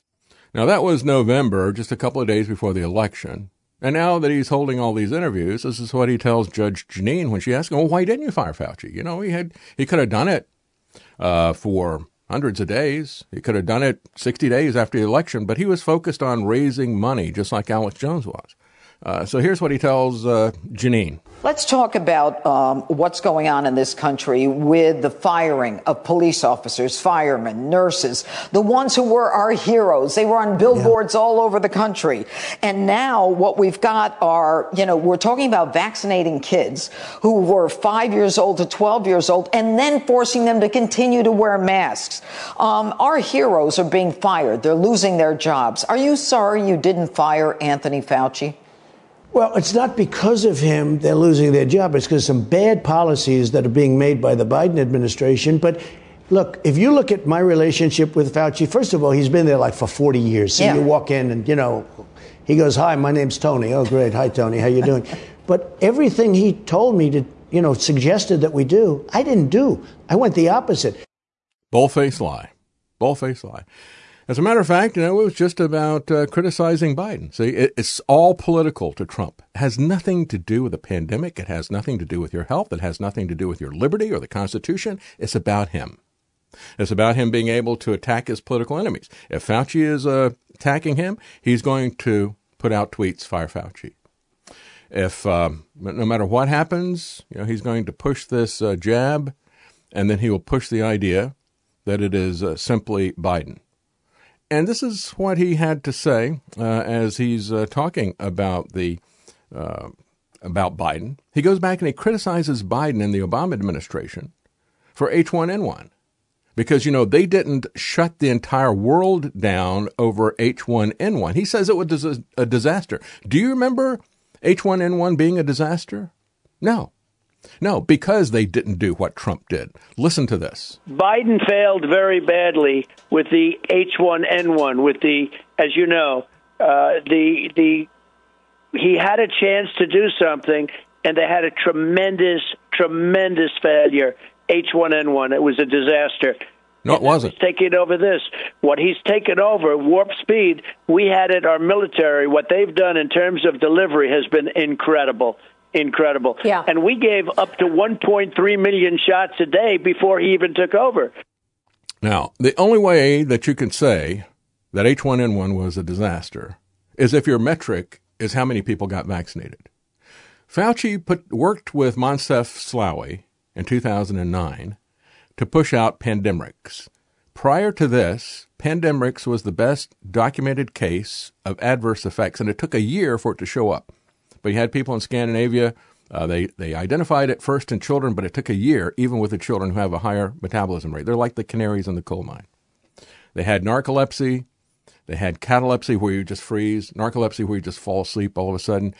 Some of those kids now are in their mid 20s and committing suicide because it's ruining their lives. They can't do anything because they're constantly freezing or falling asleep. But the people in Scandinavia, the health officials there, not beholden to, not owned by big pharmaceutical companies, exposed it after a year. Now, Trump calls that a disaster, not because of that. He doesn't call it a disaster because it shut down the world's economy and created chaos and supply chain issues that are still rolling through. It was a disaster because only 25% of the people took that Fauci, Slaoui uh, concoction. And that's what he's calling a disaster. It is only a disaster if you're nothing but a paid puppet of the big pharmaceutical companies like Trump. Then it's a disaster. How they, they kept working. How do we get more than 25% of the people to take this? Well, you get somebody like Trump to shill for the companies. Listen to this. Let's talk about COVID because Operation Warp Speed is one of the positives from the administration, and you've brought up the need for vaccines. You've actually told um, people to get vaccines. I'm just curious. I, I got the Pfizer vaccine. Which vaccine did you get? Have you shared that with us yet? Well, I got the Pfizer, and uh, I would have been very happy with any of them. I thought a very bad statement was when they did a pause on Johnson and Johnson. I think that frightened people. That was a bad thing to do. Yeah, we shouldn't stop because people are getting, you know, dying of uh, blood clots, losing their limbs. Have you seen the pictures? How many people have been amputated because of these Trump shots? Uh, had their limbs amputated? It's just, this is one of the worst crimes against humanity I've ever seen. And this guy can't stop crowing about it because it's a political thing for him. It's a point of pride. It's about his ego. It's not about health or the Constitution. or Anything. It's simply about his ego. Always has been. Listen to this. He saved the world. Spending billions of dollars to develop it before we knew and before we had the approval that it was going to work. It works incredibly well, 95%, maybe even more than that. It works incredibly well. And it's Pharmaceutical really shill. our country, and it's saving, frankly, the world. Saving the world. So, frankly. so, Mr. President, I know that you received the vaccine. Mrs. Trump also got the vaccine. Here's Would another you controlled to our audience Trump that cheerleader. the vaccine then? Barbaroma. I would. I would recommend it, and I would recommend it to a lot of people that don't want to get it, and a lot of those people voted for me, frankly. But Yeah, big mistake, wasn't it? Big mistake. Don't make that mistake again. Don't give that guy the time of day. Don't give him a cent. He is a grifting criminal, a war criminal. Saving the world, he's killing the world for the globalists. We'll be right back.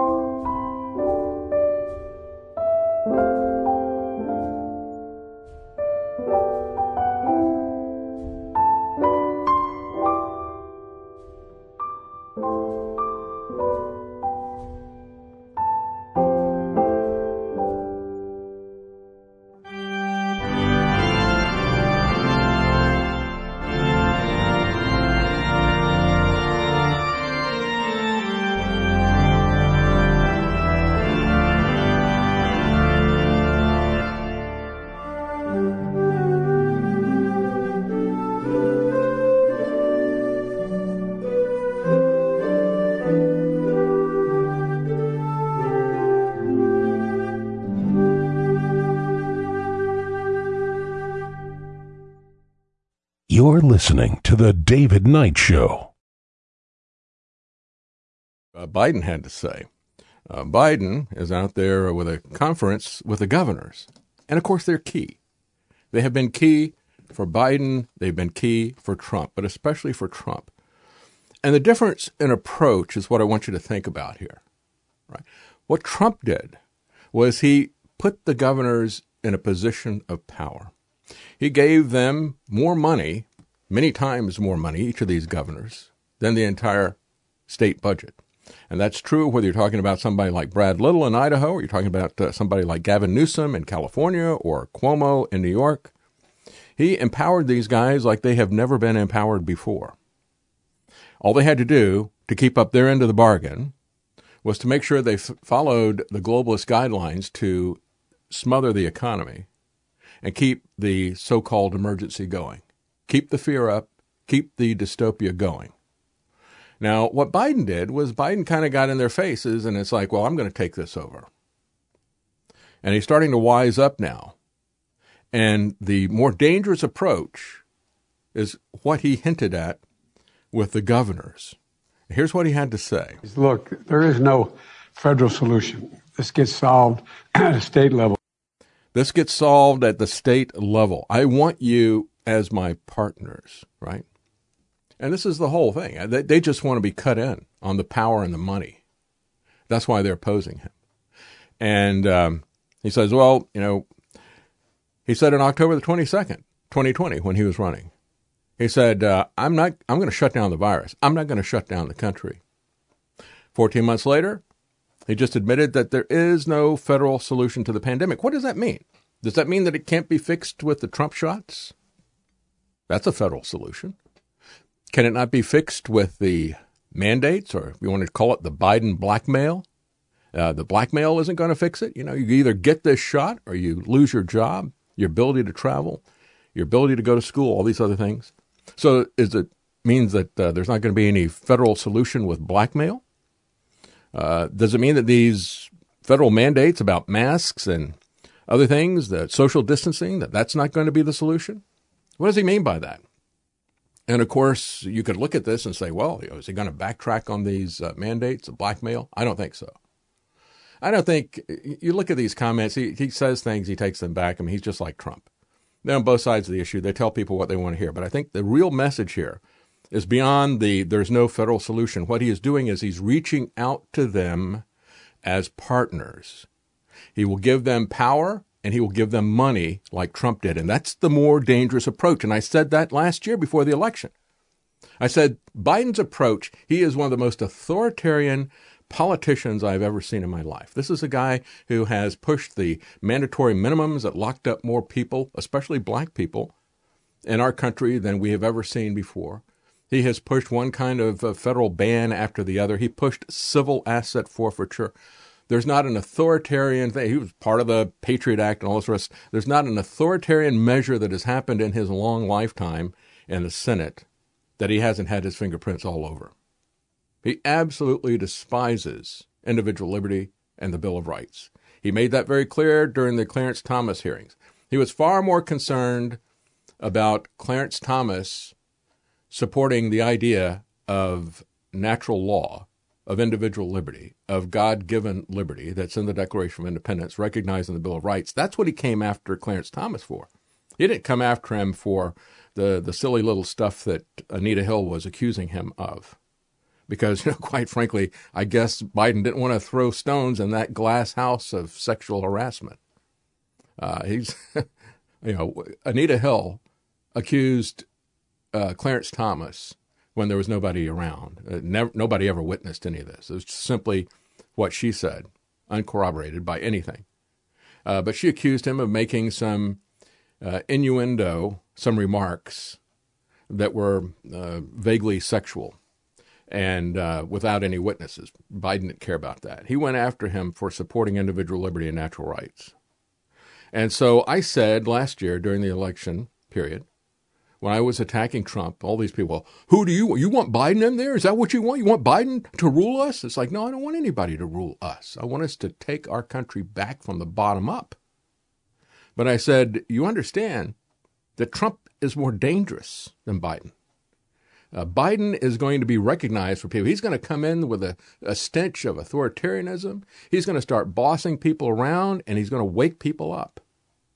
And he's going to try to do it all himself. And his approach for the time that he's been in office is to do just that. We're going to have a centralized control, and I'm going to take everything I can from you, everything that I can get away with. And that's what he's doing with his blackmail and the rest of this stuff. And he has not bothered to partner with the governors. And so this is, I think, a very dangerous statement. It's not anything con- encouraging about this at all. I think what he is doing is he's going to uh, take the approach of incentives and cooperation with these tyrants that Trump did. And I think that's a much more dangerous thing than what he's been doing. He said, I wish I'd start, thought about ordering 500 million at home tests two months ago. That every American household is going to receive free rapid tests for the holidays and the new year. Well, if that's the case, if we get that, I'll put up a video and maybe we can start a trend on social media. I'll put up a video of myself throwing these things in the trash. Or maybe I'll burn them. I don't know. They got some toxic materials in I'll just put them in the trash. Uh, so I, won't burn them. and we'll do it for every member of the family. You know, if they send us uh, five of these things, we'll, we'll get rid of all five of them on video. And you should as well. Biden says he agrees with the GOP governors that there is no federal solution to the pandemic. This is being, and there's another signal that this is a trap. As uh, uh, General Akbar said, it's a trap. or uh, Lori Lightfoot. Uh, I, I, get her confused with uh, Admiral Ackbar all the time. For some reason, I don't know. Maybe it's the, the eyes on the side of the heads diverging in different direction.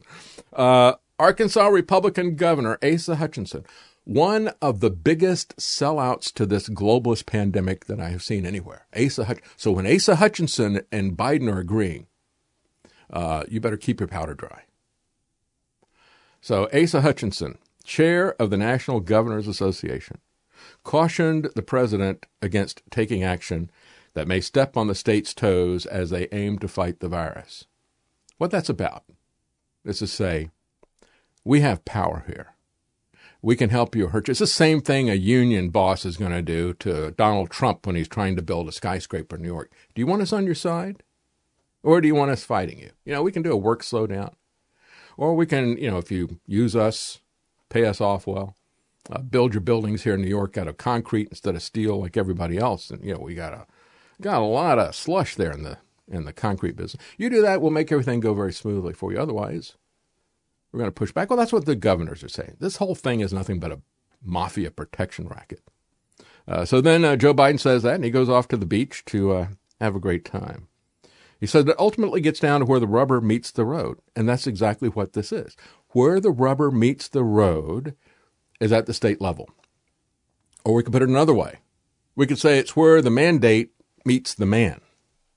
And what is the date that that mandate is going to meet the man? That's what they're working on.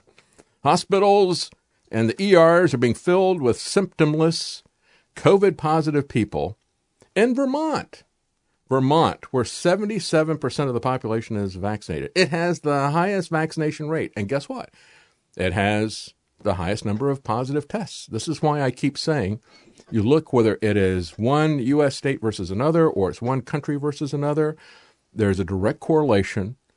The more vaccinated you are, the more positive tests you're getting, the more sick people you're getting. It's the vaccine. The variants are a fantasy misdirection that they have created. They have no test for this. They're not testing people, even if they were able to identify in a laboratory in South Africa a variant. They're not applying that test to people. They've already said they don't have the test. They're not doing it. So emergency rooms in Vermont are being overwhelmed with people who have tested positive but have no symptoms. Vermont, 77% of the population vaccinated, as I just said. Vermonters who take the rapid tests and test positive are clogging up emergency rooms. See, they're not even sick. But this has become a cash cow for the hospitals. Hospitals aren't upset about this. Look, if you get a positive test from somebody and you put them in your hospital, $13,000 bonus. That's why they're filling up the ER rooms with them. Uh, they don't get that if somebody comes in with cancer or heart disease, even a heart disease that was created by the vaccines. They don't get a $13,000 bonus. But if you got a positive test, boom, that's money in the bank. $13,000 and 20% for everything that you do while they are there. So fill up the emergency rooms, send those tests out, keep that money flowing. The Vermont hospital director told WCAX the flood of asymptomatic people is blocking care from the people who need it. But it is very, very, very, very profitable. That's the key thing. That's what really matters, right? Uh, is media disinformation causing people to panic and to going into the emergency room? Is the Pope Catholic? Well, no, actually, there's a question as to whether or not the Pope is Catholic. There's no question that this is causing people to go into the emergency room. New York COVID hospitalizations top 5,000 for the first time since February. Now, you see these types of headlines from NBC, you see it on the Drudge Report. Uh, look, be afraid, be very afraid. This thing is spreading. It's like wildfire. Everybody's getting, but nobody is sick. Nobody is dying. That's what they don't tell you. So what? So what? You know, the hospitals are making lots of money and nobody can get any treatment for any real disease. That's what. Many people continue to think that children do not become infected with COVID, said one person. This is not true. Yes, they can test positive as well, and they can also get money from that as well. Now, this is being made. This person had this quote from this article saying, well, you know, you think kids can't get sick, but, you know, they can test positive too and be asymptomatic, and they can flood us with cash. Officials are reporting. Now, I told you that we had uh, one ship that was stuck at port, right? It's two. It's two ships now. 100% vaccinated. And on the one ship, the USS Milwaukee, 25% of the people on the ship have tested positive. Even after they've had all of the Trump shots, all the Trump juice. And then there's another one, the USS Halsey, a destroyer, has uh, been postponed in terms of doing its rounds. And there it's not 25% of the 100% vaccinated crew, it is one third. And here's what they say most only had mild symptoms or none at all.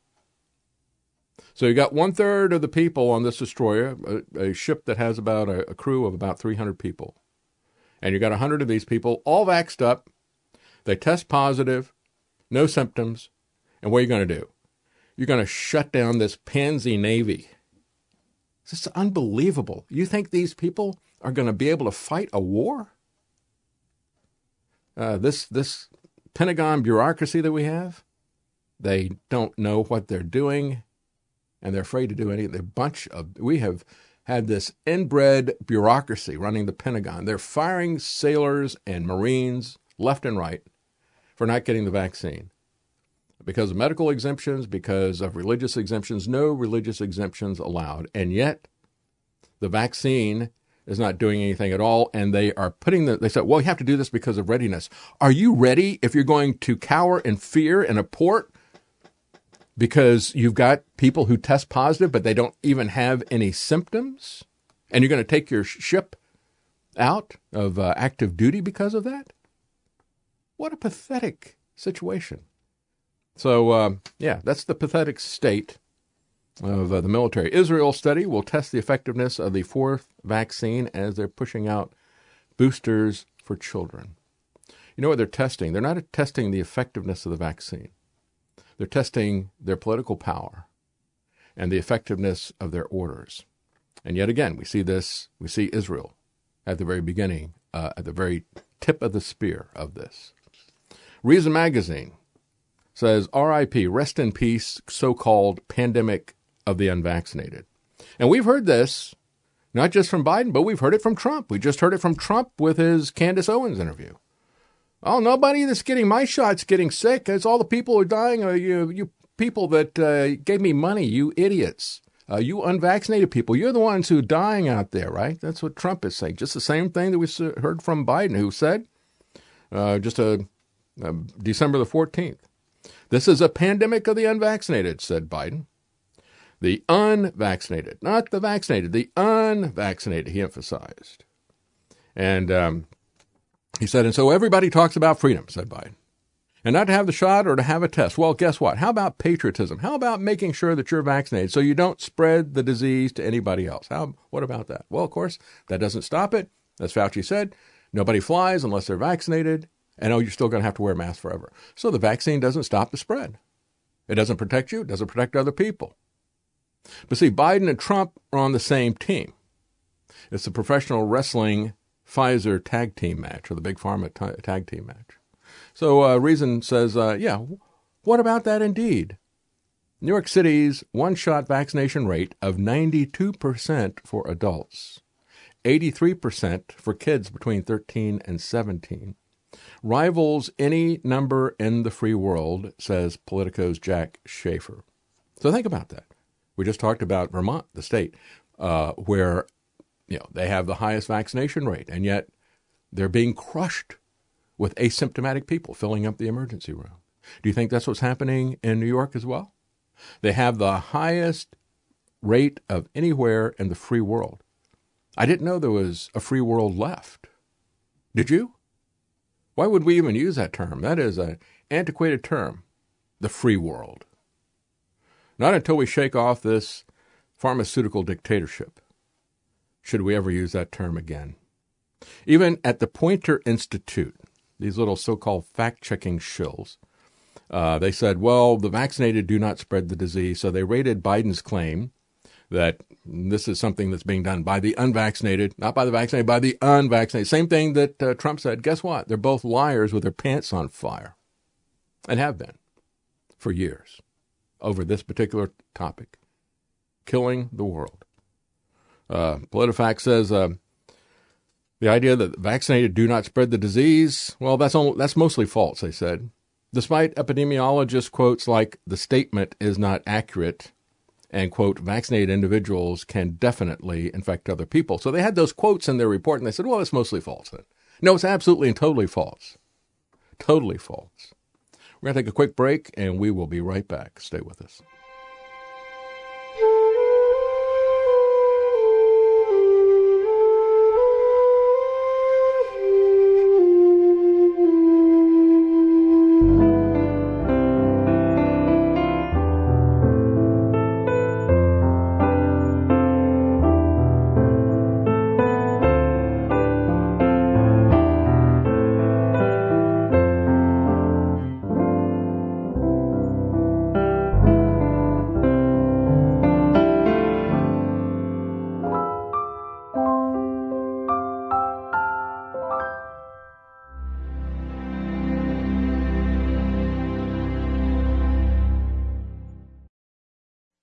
You're listening to The David Knight Show. Let's talk a little bit about the toxic medications. We'll get into um, uh, Bill Gates here in just a second as well. Let's talk a little bit about the toxic medications. We have uh, Steve Kirsch, his newsletter says a new study shows that vaccines must be given monthly to be effective against Omicron. Do you remember? This came out December 24th. Do you remember Babylon Bee a few months ago when they first started pushing the first booster? And they said uh, Pfizer's come out with a monthly subscription service. They're going to call it Pfizer Plus, you know, like Disney Plus. And uh, ten dollars a month, and you get a shot every month. That, that's exactly what we're talking about here. It's, this is beyond satire level. Why are people playing along with this? Well, because you got a lot of people, like that woman on the plane. Hey, good. Thanks for pulling that up, Travis. Um, found that pretty quickly. Let's talk a little bit about the toxic medications. In South Korea, there are were protests on Christmas. You know, Christmas is um, it's interesting how it's celebrated in Asian countries that don't have much of a connection to uh, Christianity. I had a Christian friend who was Japanese, and she said um, in uh, Japan and a lot of the Asian countries, it's just kind of like a Saint Valentine's Day. You know, it's like Valentine's Day or something. You know, it's a you, you it's a romantic holiday. You buy gifts, and it's time. You know, uh, to um, uh, baby, it's cold outside. You know that type of thing. so it's that they love Santa Claus. They love Santa Claus, and you know, uh, Dubai and others these other places. You can make a lot of money, uh, or at least you could when they had malls that were still open. But you know, they had people who would go to these uh, wealthy Muslim countries and be Santa Claus. And the guy would work, you know, for about a month and make fifty thousand dollars. You know, when fifty thousand dollars meant something a few years ago, before we had the massive inflation we got right now. Anyway, going back to what happened in South Korea, one of the most vaccinated nations on earth is seeing increased public pushback over the jabs, as demonstrators in South Korea are demanding accountability for the deaths that they blame on the Trump shots. Now, it doesn't say Trump shots. That's me. They're, they're Trump shots. He's saving the world. No, he's killing people around the world. And we're going to hang that on him. And he's going to own that in history. History will show his true role in all of this and the role of the people who supported, who covered up for him. That will be exposed. God will vindicate uh, and he will indict and judge. Uh, a similar rally happened in Busan on Sunday, uh, and um, uh, also in uh, Seoul on Christmas Day. Aggrieved demonstrators held up large portraits of deceased family members killed by Trump shots. Like those typically displayed at funerals in South Korea, they testified as to how their loved ones died soon after being vaccinated against COVID 19. But it's a wonderful jab. It's a miracle. It's a Christmas miracle. Dozens of funeral portraits were displayed at Saturday's demonstration at the government complex in Seoul. Protesters called for the government to identify the causes of adverse reactions and to admit that vaccines are to blame. Good luck. More than a thousand South Koreans died shortly after receiving the Trump shots. But the government has confirmed a causal connection to vaccines in only a few of those cases. The rest of them are rare coincidences, you know, that type of thing. The usual narrative. Just one week into its rollout of COVID 19 vaccines in late February and early March, South Korea's Disease Control and Prevention Agency, their CDC essentially, said that seven people had died and 24 had reported serious adverse reactions after receiving their AstraZeneca jabs. The government reportedly began an investigation in August after a teenager with no underlying health conditions died following the inoculation with the Pfizer jab. Trump shot safety may become a contentious issue in South Korea's presidential election. Do you think it'll ever become a contentious issue in American elections? Will Americans really care? I mean, we had we had Alex and Roger and Ali Akbar and Flynn and the rest of these grifters ready to burn down the country to keep this shill, this lying, evil shill in office, when they should have been holding a rally against what he had done for the last year. Yeah, that's uh, what we have in America. The administration has pledged to compensate victims of vaccine side effects, but also it is the arbiter of whether the injuries and deaths even come from the jabs. Same thing you see, same pattern you see everywhere. Well, we'll give you some money if you really think that's the case, but uh, you'll have to make your decision to me. There will be no jury trial. We'll have a special master or some kind of a tribunal of bureaucrats who I'm sure that they're not owned by the pharmaceutical companies like Pfizer, Moderna. I'm sure that these guys are honest and fair judges. They're not taking any bribes or getting any kind of padding. I showed you the picture yesterday, Jacinda Ardern. You know, her net worth went up by 3,120% or something like that in one year. Yeah, she went from like a net worth of $800,000 to a net worth of, uh, what was it, uh, 20, 23 million or something like that in one year. Uh, they pay really well, don't they? Not the government, the pharmaceutical companies do. Uh, she didn't make that kind of money from uh, being the prime minister. She made that kind of money from being a sales rep for Pfizer and Moderna and these other companies. MSNBC doctor calls for denying medical care to the unvaccinated. This is happening over and over again. You might expect that this is predictive programming, normalizing of this, that it is part of the plan, that they're eventually going to do this. We'll talk about that in just a second here. But um, MSNBC's resident quote unquote doctor, Vin Gupta, I guess, uh, is he in relation to Sanjay Gupta over on CNN, uh, said that any unvaxxed person requiring medical attention should be last in line. He said, How do we rank that in order of priority? Well, we do it for organs, for kidney, for livers, for lungs. We say, Do you smoke? Do you drink recently? If you did, you're lower on the list, even if you need it. And we need to start thinking about that model. Well, we need to start thinking about a different model for healthcare, and we need to start thinking about a different model for politics and for government. Our medical institutions have failed. Our political institutions have long ago failed.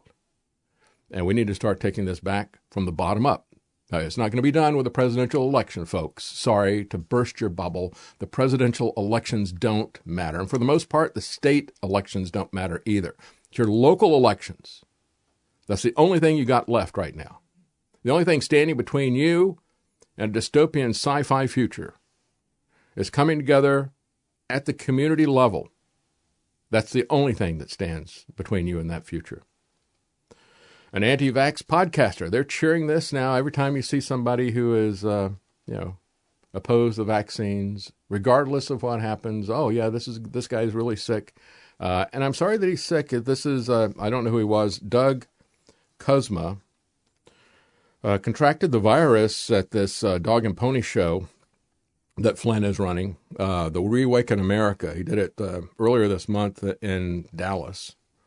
And uh, when I saw that, I remarked uh, to Karen, I said, about the only way that I'll ever get back on the Drudge Report is if I get some serious viral disease and they blame it on COVID. Oh, look at this anti vaccine podcasters, uh, sick and dying, and as they uh, dance on my grave. but that's what they do. they, on the other hand, will completely ignore people that have gotten the vaccine.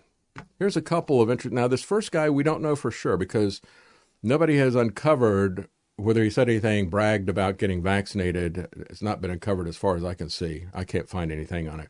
Jean Marc Vallée.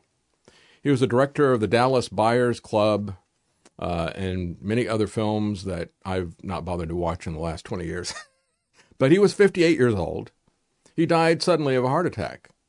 Now, he's kind of on the young side of this. Uh, he was living in Quebec City. He was preparing to receive guests the following day. Uh, he was known, however, even though he's 58 years old, he was known as a fitness fanatic. He was known also as a teetotaler. So, in other words, he was somebody who paid a lot of attention to his health. He didn't even take alcohol, let alone drugs that would have killed him. He was a practitioner even of the Wim Hof fitness method, uh, I don't know what that is, but uh, supposedly that's another uh, indication of how seriously he took his health. Uh, so there is no definite vaccine connection. And yet, when a guy who is fairly young and had no record of any illness and pays very close attention to his health and works at it very hard, when he suddenly dies of a heart attack, under the kind of circumstances we're seeing now, that is suspicious. But I'm sure it's just a coincidence, don't you think? Or rare. Uh, the interesting irony about this is that his movie that is most famous is the Dallas Buyers Club that had Matt McConaughey in it. And that is a story about a Texas electrician who was diagnosed with AIDS and given about a month to live. But instead, the guy started getting involved with alternative medicine and drugs because remember, it was Fauci who was in control of AIDS right? That's where he first had his big conflicts with Kary Mullis over the PCR test. Fauci came in and said, uh, what this is is a virus. And I know it's a virus because of the PCR test. And Kary Mullis said, well, if it is a virus, you can't prove it using my test because you're misusing the test. That doesn't tell you that. Uh, so you need to stop using my test to say that it's a virus, that it's HIV. Uh, it could be something else. And if it is something else, you're barking up the wrong tree and people are dying because of it. And so Fauci took that over and he ran that whole AIDS thing. It was a you know a big program for him, lots of money, lots of profile that he got. And the people who had AIDS were very upset with Fauci. They said he's just a consummate co- politician. One of the guys who was head of the uh, organizations that were going up to meet him told the other people, he said, uh, "Watch out for this guy. He's a consummate politician. He'll tell you whatever he want, he thinks you want to hear." Just like Kary Mullis said, he will look at you, he'll look straight into the camera, and he will lie to your face. That's Fauci. So, with all the AIDS situation, with Fauci being given billions of dollars to find a cure for AIDS, identifying it as a virus, and saying, well, we got to come up with a vaccine for it and all this stuff, none of that was proving effective. And so, this guy with the story about the Dallas Buyers Club, he was given a month to live. He started using alternative medicines and drugs that were not approved by the FDA to help himself and help others who are suffering from AIDS and to prolong their life. So that entire movie that was made by this guy, the Dallas Buyers Club, is about people taking unapproved FDA uh, drugs and uh, having it work for them. And yet, the same people who applaud that movie and the message of that movie will viciously attack anybody who takes ivermectin. They call it a horse drug. Uh, The FDA came up with that nonsense. The FDA knows better than that. I mean, when they did that, they lost every last shred of credibility they had. They were exposed, if you didn't realize it at that point in time, uh, they were exposed as nothing other than propagandists and shills for the for the uh, people that they're supposed to regulate. So we don't know whether or not this director died from the vaccine, heart attack, 58 years old, a health fanatic, uh, living a very clean lifestyle. But we do know that his story is exactly what is happening now with other people. Alternative medicine being denied that is safe and effective simply because they want you to take the pharmaceutical patented expensive medicine to give them make them billionaires. We do know an individual, a 49 year old New York Times editor, dies one day after getting, the booster shot from Moderna. Uh, Carlos Tejeda, a New York Times deputy editor, died at the age of 49, suffered a heart attack less than a day after posting to social media that he had just gotten the Moderna booster jab. According to his own Instagram page, he said uh, he was very grateful to receive the mRNA booster while he was in South Korea. He originally received the Johnson & Johnson in July of 2021. Less than a day after getting his Moderna booster on December the 17th, he died of a heart attack. More nurses are blowing the whistle about what they're seeing with heart attacks, clotting, and strokes. And understand at this point in time, many of these nurses are double vaxxed themselves and not very happy about it. As a matter of fact, uh, this is coming out of Ventura County, California, reported by a local paper, paper the Conejo Guardian. And uh, the article is summarized with comments by Vaccine Impact. And here's what the nurses are saying. Uh, one of them, uh, quoted by the Conejo Guardian, said uh, they don't want to report that they're seeing 80% of the people in the ER are vaccinated. But here in Ventura County, only 40% of the county is vaccinated. So seeing people in the ER room that is twice the rate of the population that's vaccinated in that county. The nurses also report conditions in the hospital right now are so bad that they are in quote unquote survival mode, as there's not enough staff to handle the influx of these vaccine injured patients. And they're thrusting new nurses into the situation with very little training, making the situation even worse. Oh yeah, maybe we can just get some warm bodies from the National Guard or the military to, you know, occupy them. Well, they don't. Even if they were trained nurses, they don't know what the system is in that particular hospital. So while many of the ethical nurses and the hospital staff who refused to get injected with the bioweapon shots have now been fired or have quit, it appears that the vaccinated nurses and staff that remain are starting to wake up also. And many of them may soon be leaving the medical system as well, as they do not want to get the never ending booster injections and work in these overcrowded workplaces where they can clearly see the majority of patients are suffering from side effects of the Trump shots. One critical care nurse, Sam, at an ICU in Ventura County is quoted by the uh, Guardian there in Ventura County saying, I'm tired of all the BS that's going on, he said. It's crazy how nobody questions anything anymore. None of the doctors question whether the vaccine causes myocarditis, pericarditis, and the strokes that are coming in. If they don't toe the line, they could lose their medical license. And they know that. He's also witnessed a surge in the numbers of young people experiencing severe health problems. He said, We've been having a lot of younger people come in. We're seeing a lot of strokes, a lot of heart attacks with younger people.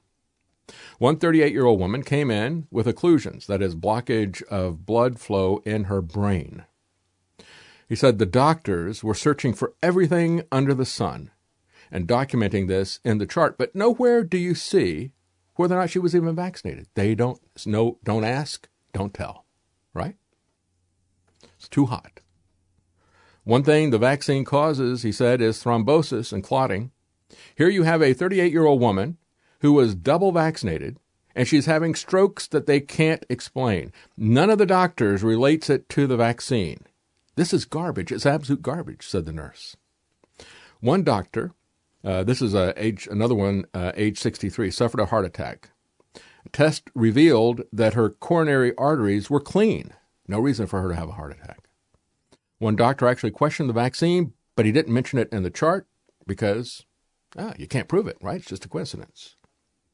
While hospitals are seeing more myocarditis and associated side effect, everyone wants to downplay it. They just keep saying, says the nurse, they keep saying it's rare, it's rare, it's rare. Where'd they get that from? Fauci the CDC, the media. It's a mantra. Doctors don't want to question it. We have these mass vaccinations happening, and we're seeing myocarditis more frequently, and nobody wants to raise the red flag. When we discuss this case, they don't even want to discuss it. They don't mention it. They act like they don't have a reason, that this is just happening spontaneously. Like I said, you know, um, Trump and these people who are pushing this stuff, and that includes the minions, uh, at the hospital level. They're not ignorant. They're some of the most evil people we've ever seen. And that goes flows from Trump to the people who covered for him in the media to the uh, people who are covering for this when they see this happening. Another ICU nurse, Dana, said, It has never been this busy, and none of it is COVID 19. We normally don't see this amount of strokes and aneurysms and heart attacks all happening at once. Normally, we see six to 10 aortic dissections a year. We have seen six in the last month. They're seeing as many in one month as they previously would in a year. She said it's crazy. All of those have very high rates of mortality. Yeah, if you have an exploded aorta, that's you're probably not going to make it. Doctors are like, well, it's probably the holidays, she said.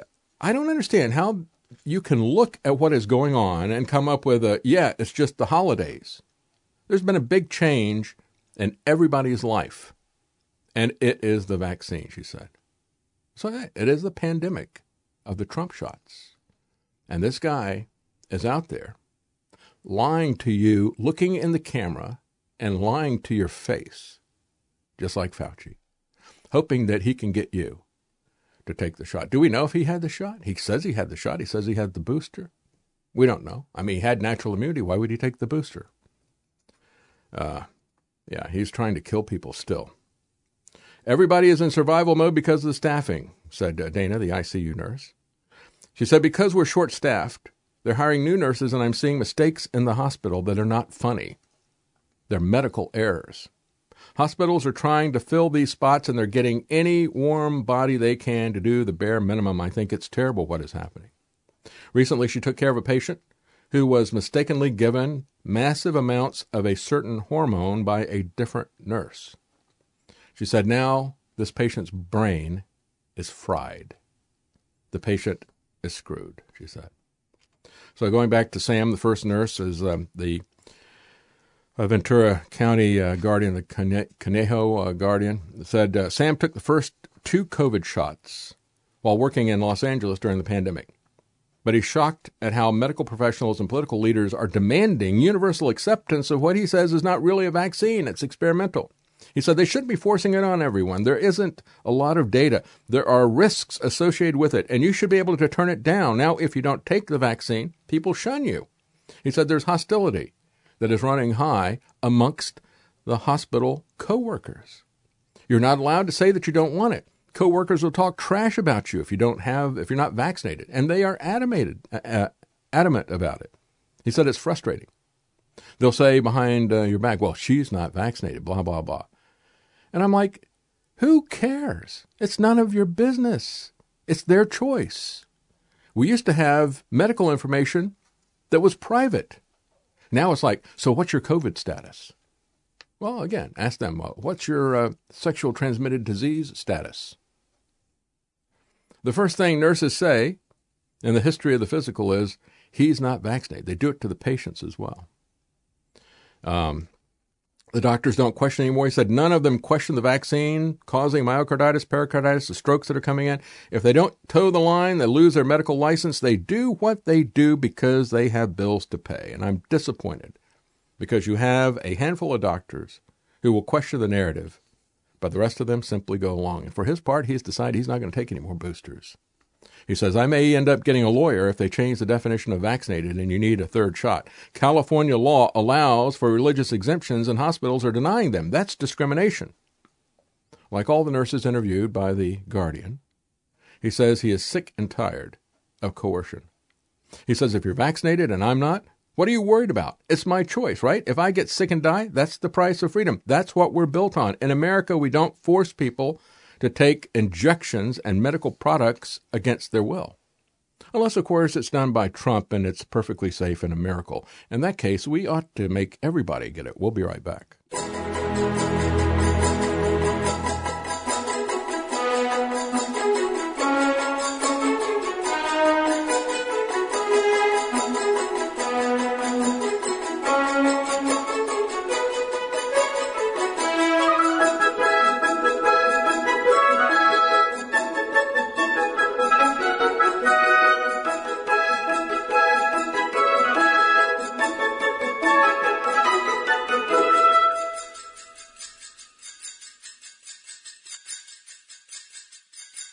This is The David Knight Show.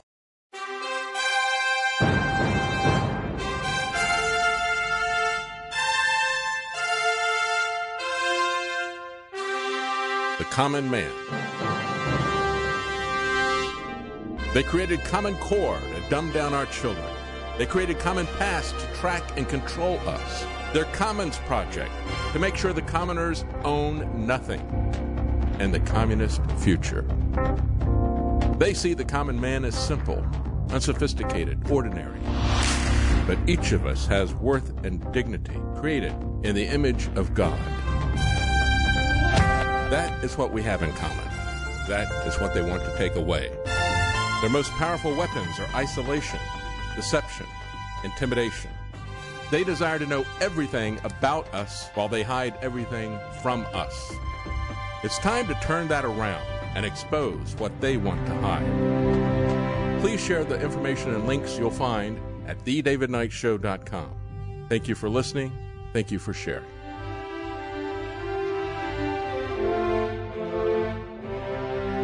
If you can't support us financially, please keep us in your prayers. TheDavidKnightShow.com.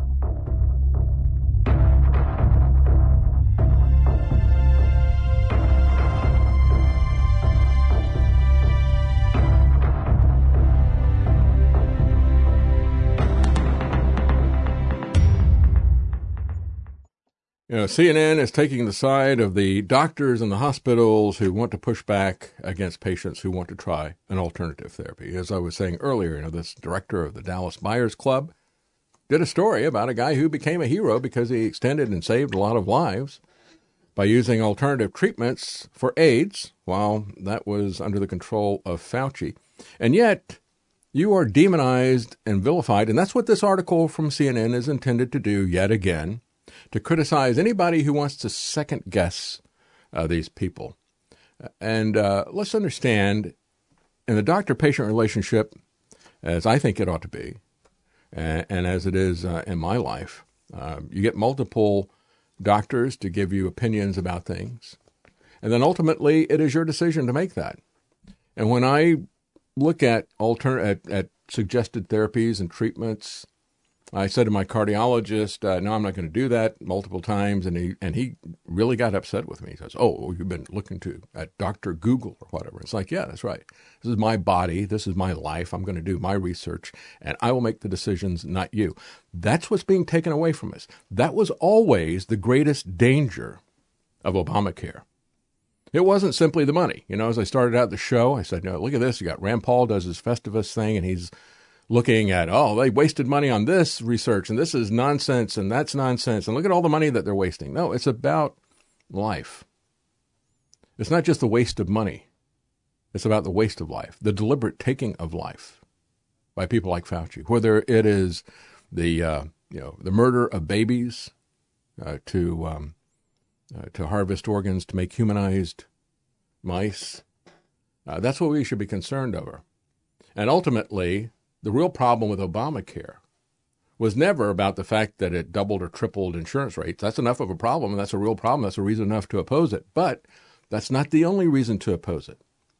And it goes beyond the death panels, where they would say whether somebody else would determine what kind of health care you're going to get or whether you're going to get it at all. And that's what we're seeing now. You see this, oh, yeah, well, these people, if they're not vaccinated, just kill them. No treatment for them. You know, because we got to fill up the emergency rooms with people who've tested positive but have no symptoms because we can then get the cash from the system that was put in place by Donald Trump 656 days ago. So CNN attacking people who are not following the conventional wisdom, deflated healthcare workers, poor healthcare workers.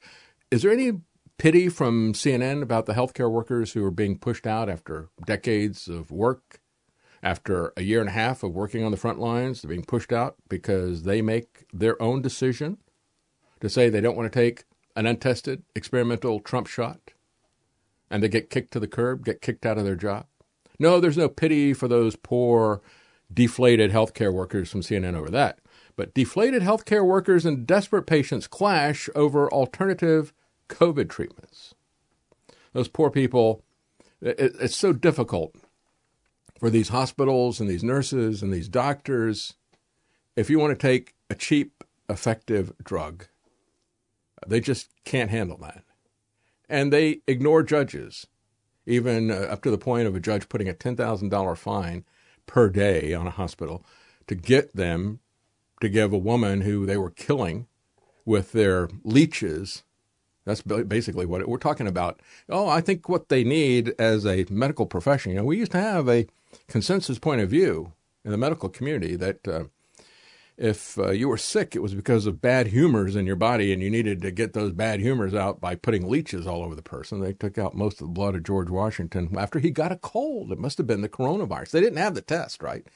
But it must have been a cold, uh, must have been coronavirus that he got after he was riding around his estate on a uh, rainy, damp day, and he wasn't wearing a face mask either. I guarantee you. And so they called in the doctors, and the doctors bled him to death, among other things, gave him mercury and other stuff. But CNN says uh, folks act as if they can come into the hospital and request any certain therapy they want. Or conversely, they can decline any therapy they want. With the idea being that somehow you can pick and choose and direct the therapy. It doesn't work like that. Yeah, it doesn't. Uh, what they have is a situation of medical kidnapping and financially incentivized malpractice. That's what the medical system has become. They insult your intelligence. They insult your ability. Are they insulting the intelligence and the ability of doctors and nurses who say, I don't want the jab? I've seen the so called pandemic and I've seen the adverse effects associated with the vaccine. I don't want it. Oh, no, that's not an insult to their intelligence, an insult to their ability. They say it's most hurtful they say that by not using these therapies, you're intentionally trying to harm people. Oh, yeah. Well, that is exactly what they're doing. Uh, Dr. Joel Hirschhorn, as I pointed out at the beginning of the show, talks about Paxlovid. I think that's the way you pronounce it. They make these names up. This one looks, I think that's the way. P A X L O V I D. Paxlovid. What we should know about Pfizer's new COVID treatment medicine. He said um, it's recently received an emergency use authorization by the FDA for patients 12 years old and up. Because why? Liability issues. You know, they want to make sure they want to take it down to kids so that it falls into this, you know, liability protection for vaccines. Now, this is not uh, a vaccine, so it would be protected from liability under the PrEP Act. Remember, yesterday I pointed out that Congressman Thomas Massie said all these different therapies, whether they work or not, no matter how bad they are, no matter the damage that's done, if it is something, it, they're all being given liability coverage with the PrEP Act. So, for example, if you wanted to go back and start collecting testimony from doctors who knew that over 90% of the people put on these invasive uh, ventilators are being killed, if you want to go back and try to, you know, file a lawsuit against Trump for uh, pushing this, you know, or against the government because the Trump administration pushed it, or if you want to try to get some compensation from uh, the hospitals or the manufacturers of these ventilators, no, under the PrEP Act, you're not allowed to do that. But back to Paxlovid and Dr. Joel Hirschhorn. He said, first, everyone should appreciate that there was very little testing of this, of either the short or long term safety of this product. There's no testing. It's just like it. He says exactly what happened with the COVID vaccines. Really good testing of a drug would take many years. Uh, they skipped all that. He says all you get is positive news for this new drug, and it's actually a combination of drugs. He said it was approved by the FDA without any external meeting, without meetings, without serious reviews of test data, or an opportunity for public input. Pretty much all of the regulatory work was done behind closed doors. That's terrific for Pfizer, but it's bad for the public, says Dr. Joel Hirschhorn. Well, look at what is happening with the test information for the COVID vaccines. Pfizer wants that classified. First, they said 55 years, uh, then they said 75 years. And uh, they're going to keep it classified just like the JFK assassination thing. Because, you know, we look at this, if the same people running our government now that created the coup that is, um, you know, back with the JFK assassination, the same people still running our government, the military industrial complex, and the intelligence community. If you realized what these people are doing with the vaccine, that would be even more inflammatory than realizing that they had just assassinated the president and conducted a coup against the American government. People would get even more angry about their relatives and friends who were murdered by these Trump shots. So you've got to keep that stuff classified for at least 75 years. All of this stuff being done in secret. No external meetings, no serious reviews of test data, no opportunity for public input. It's classified. It's national security, which tells you who's really behind this. It's the military industrial complex and it's the intelligence community that's behind this whole thing. According to Pfizer's press release, for people with proven COVID infection, Paxlovid reduces hospitalization death by 89% if taken within three days of symptom onset.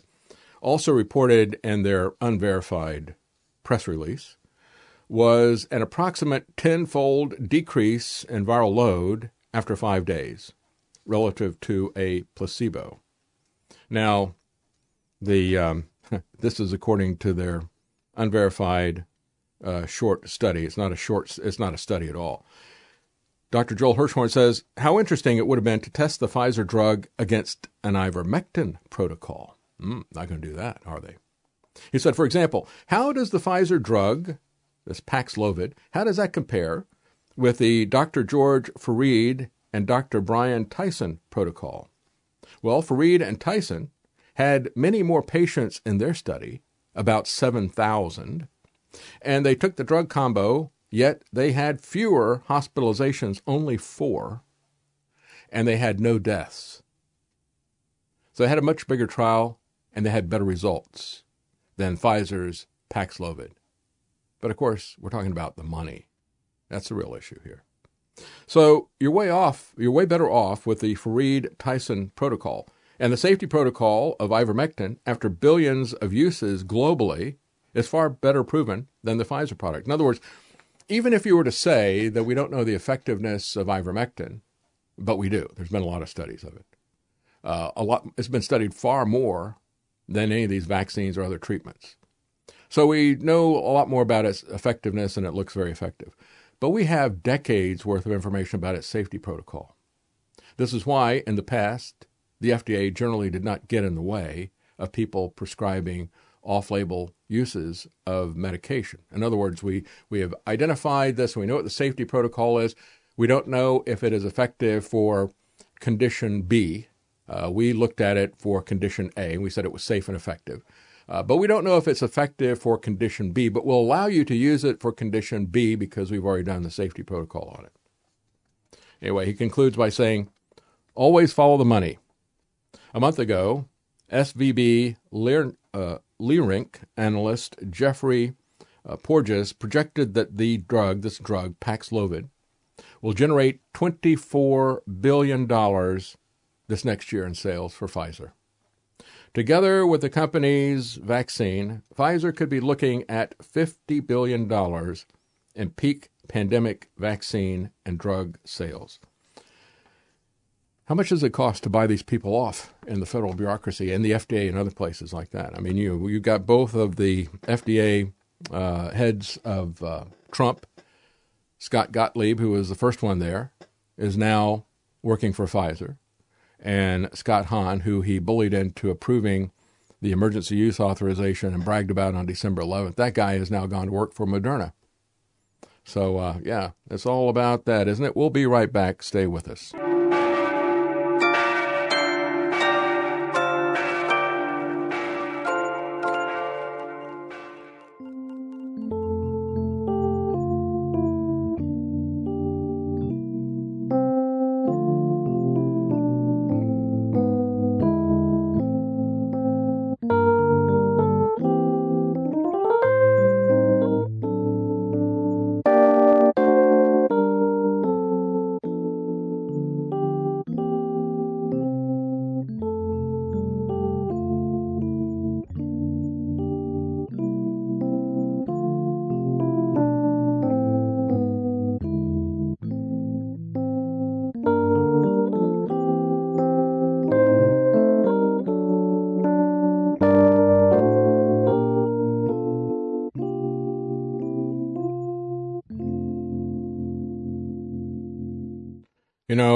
CNN is uh, weeping crocodile tears for the poor uh, doctors and hospitals that uh, are being criticized for not allowing safe, effective uh, treatment of patients uh, by their relatives.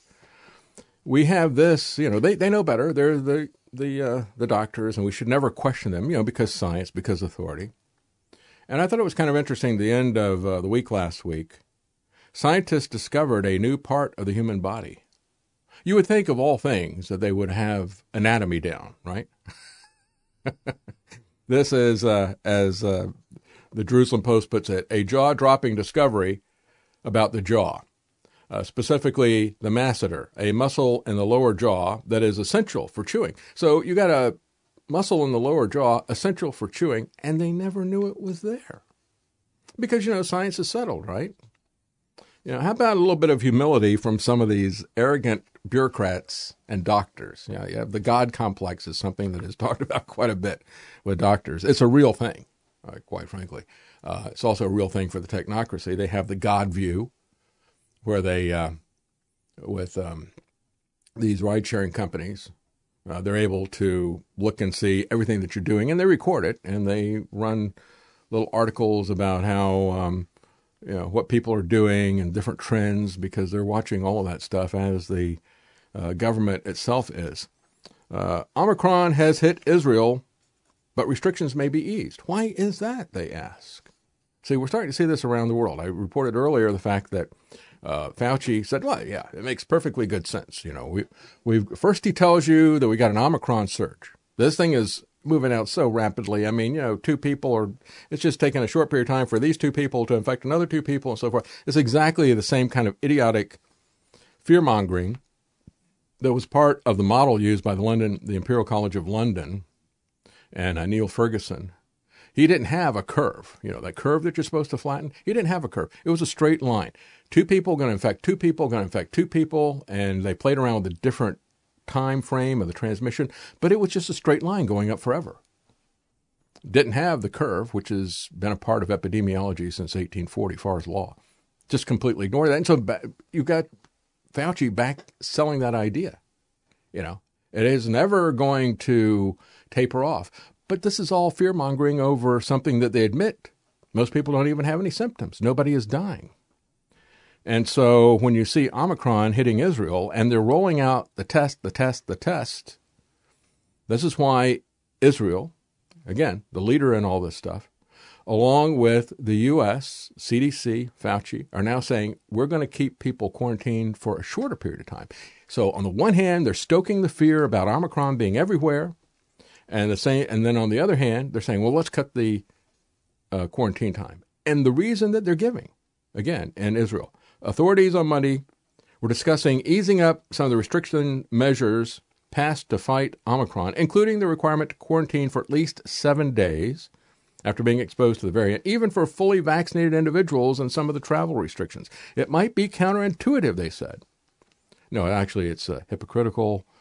It shows that this isn't science. But, you know, it's a very well known phenomenon in epidemiology. Oh, really? Yeah. Such decisions are all based on an evaluation of cost versus benefits. When have we ever seen them talk about benefits in the equation or even the costs? You know, what are the what are the costs of taking everybody's lives away? What's the cost, the psychological cost of what we're doing to our kids or what we're doing to the population or the medical costs of masking people up? We don't care about any of the costs. And they don't have to make a case for benefits. But now they're saying, well, you know, we're doing this and this is all really about science. It's about cost versus benefits. The wave is different from previous ones. With such high infection and reproduction rates, keeping so many individuals isolated helps in a very limited way and the price is very high. See, what they've done is they've overplayed their hand. They've jumped the shark.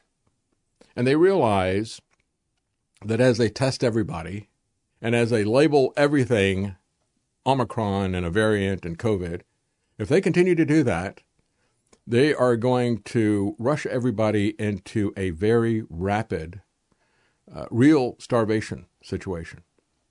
They have set in uh, in motion a set of dominoes, if you will, that are destroying the supply chain. And those things are those dominoes are still falling and still multiplying.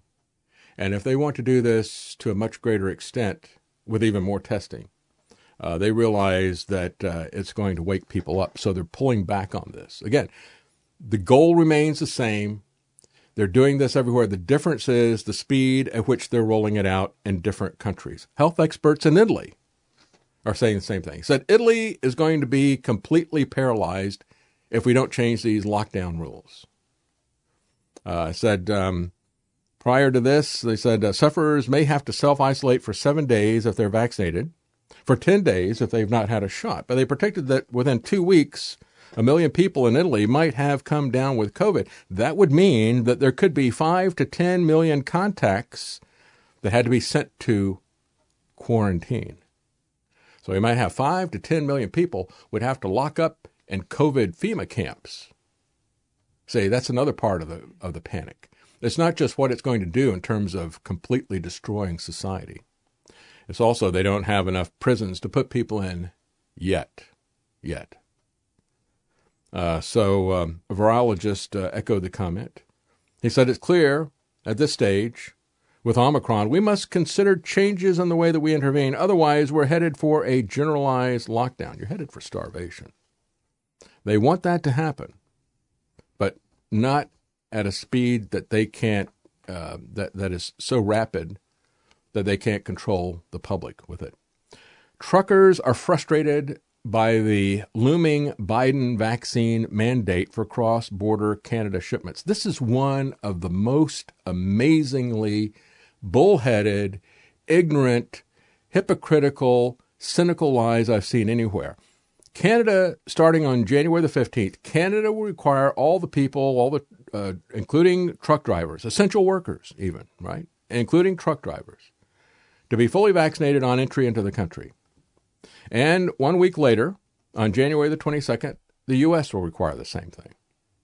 So you can't go across the border, you know, January the 15th on Canada's regulations, seven days later, the 22nd, on U.S. regulation. You can't cross the border as a trucker without being fully vaccinated. Now, one of the things, if you remember, um, when when uh, Biden put out his blackmail mandates, and he was trying to blackmail all the companies that had 100 or more employees. And you notice that they put a carve out there for people who basically operate by themselves, and they specifically mentioned, you know, truckers, because they didn't want to completely destroy the supply chains just yet. And uh, so they put that little carve out in there.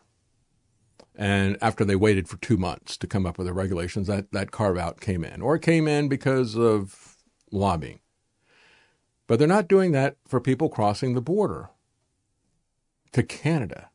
Of course, if you want to cross the border from Mexico, no problem at all, right? That's the amazing hypocrisy about all this. And it was called out by a Montana Republican senator, Steve Daines, he said he thinks these, quote, overreaching vaccine mandates will shutter Montana businesses and force Montanans out of work. It's going to hurt our Montana trucking business and make this inflation and supply chain crisis even worse.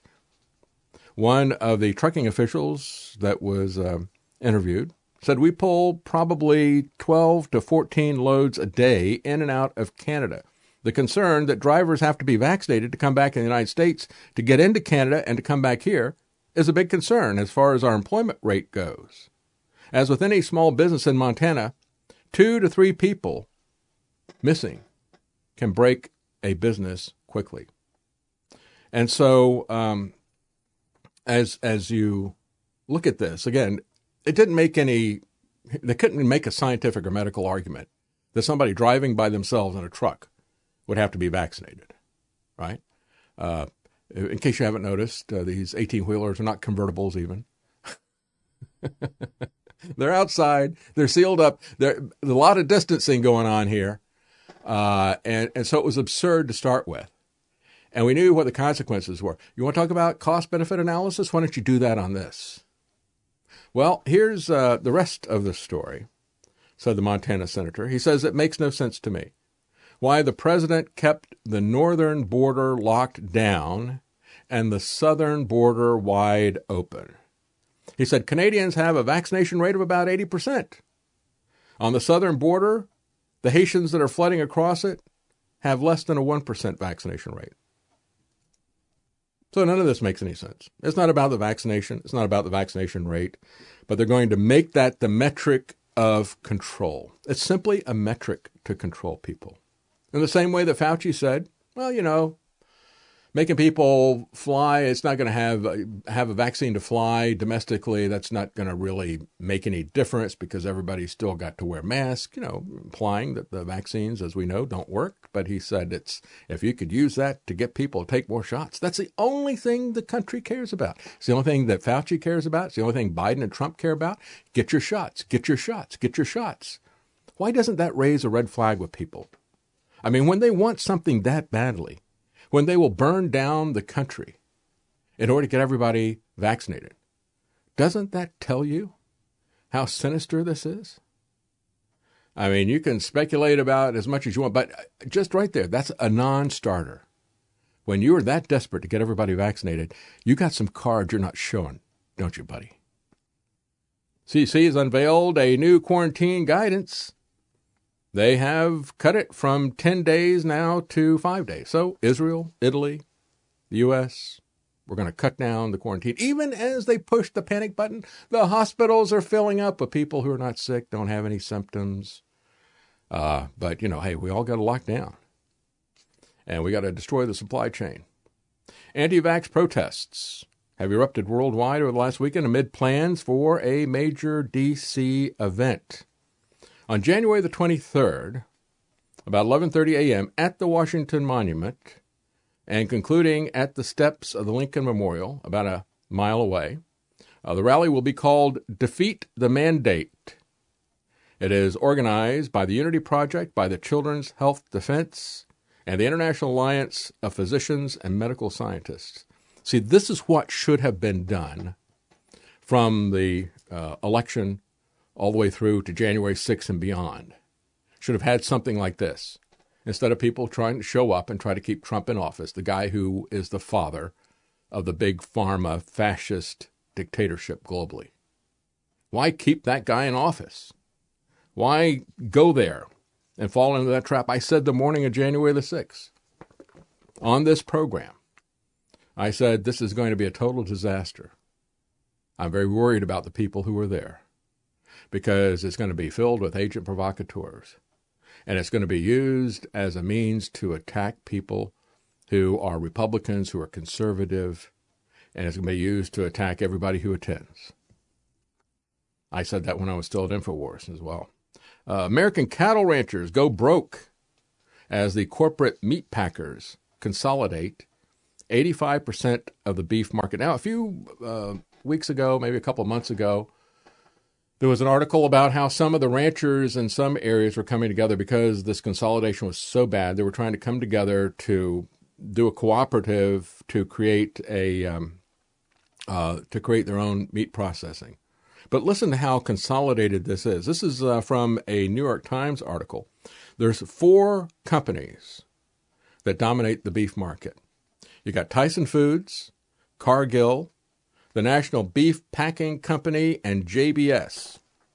And they are pushing the people who actually raise the beef, raise the uh, cattle, they're pushing them out of business. They're taking all the money for themselves. And this is what we're seeing everywhere. That's a big part of why they're not going to do anything to stop the supply chain issues.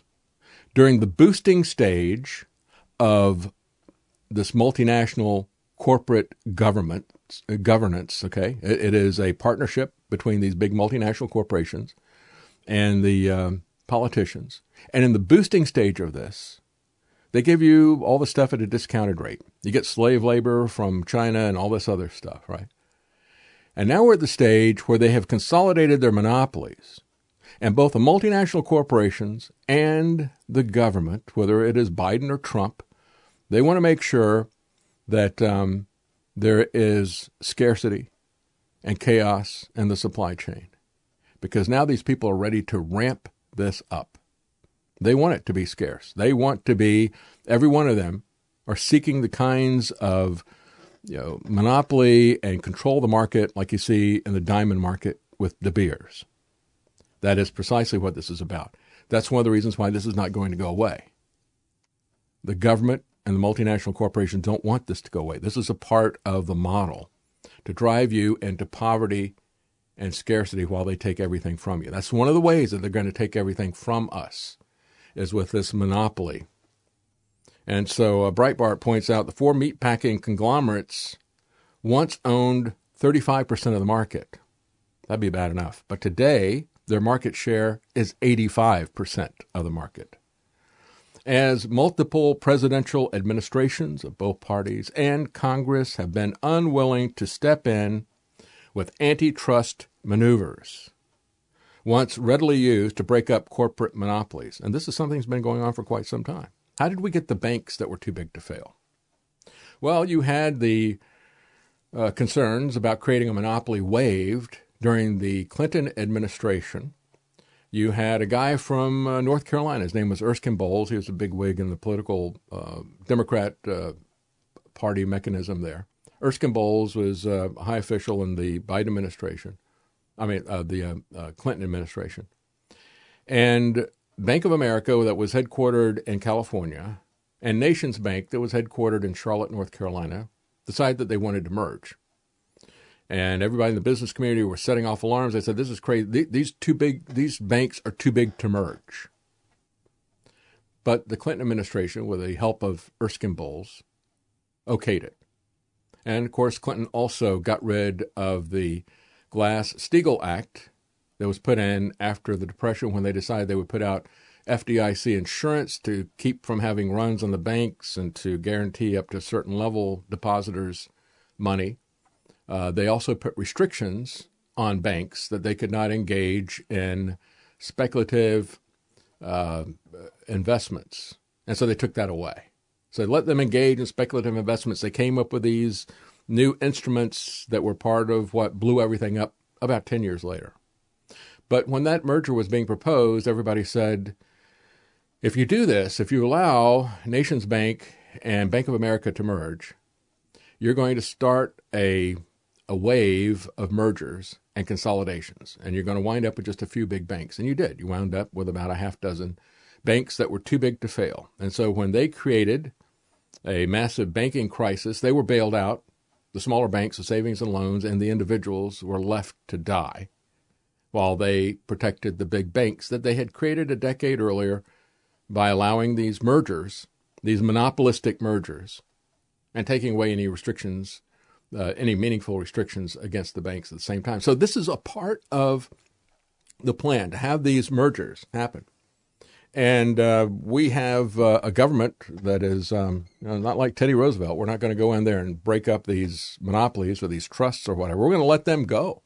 You hear that when they're talking about the uh, big tech companies, and you're talking about the deleterious effects of their censorship. The government wants that censorship. The government actually demands that censorship. They were saying that before it got really bad, before they started deplatforming people openly. They were saying, if we find something that we object to, well, you know, it's going to be some kind of a violent crime or something like that. We want these people, we demand that they be taken down within a certain period of time, or we're going to hit you with big fines. And that started in Europe. It was also echoed in the U.S. They want them to censor. They tell them what to censor for. They tell them who to censor. And then they come back and say, well, we can't interfere with that. That's private. You know, uh, we'll tell you what you got to inject in your body, but we won't tell uh, the, uh, the social media companies who they can't eject. We will eject you from, from society if you don't inject this stuff, but we will let them eject anybody that they see fit because they're on the same page. And they're doing the same thing with uh, this manufactured scarcity. So one rancher said, uh, We're contemplating getting out. We're not getting our share of consumer dollars. Yeah, because of monopolies. Well, all he needs to do is he needs to go direct. Uh, and that's what we all need to start working on. Even as inflation has sent beef prices skyrocketing for American consumers, the ranchers say their share of the $66 billion industry has been transferred to the corporate meat packers, who they say are controlling prices.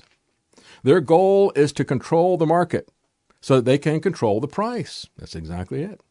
New York University expert told the New York Times. The pandemic exposed the consequences of the consolidation of the meat industry, but it's across every industry. The meat is particularly in the crosshairs of these people pushing the UN Agenda 2030.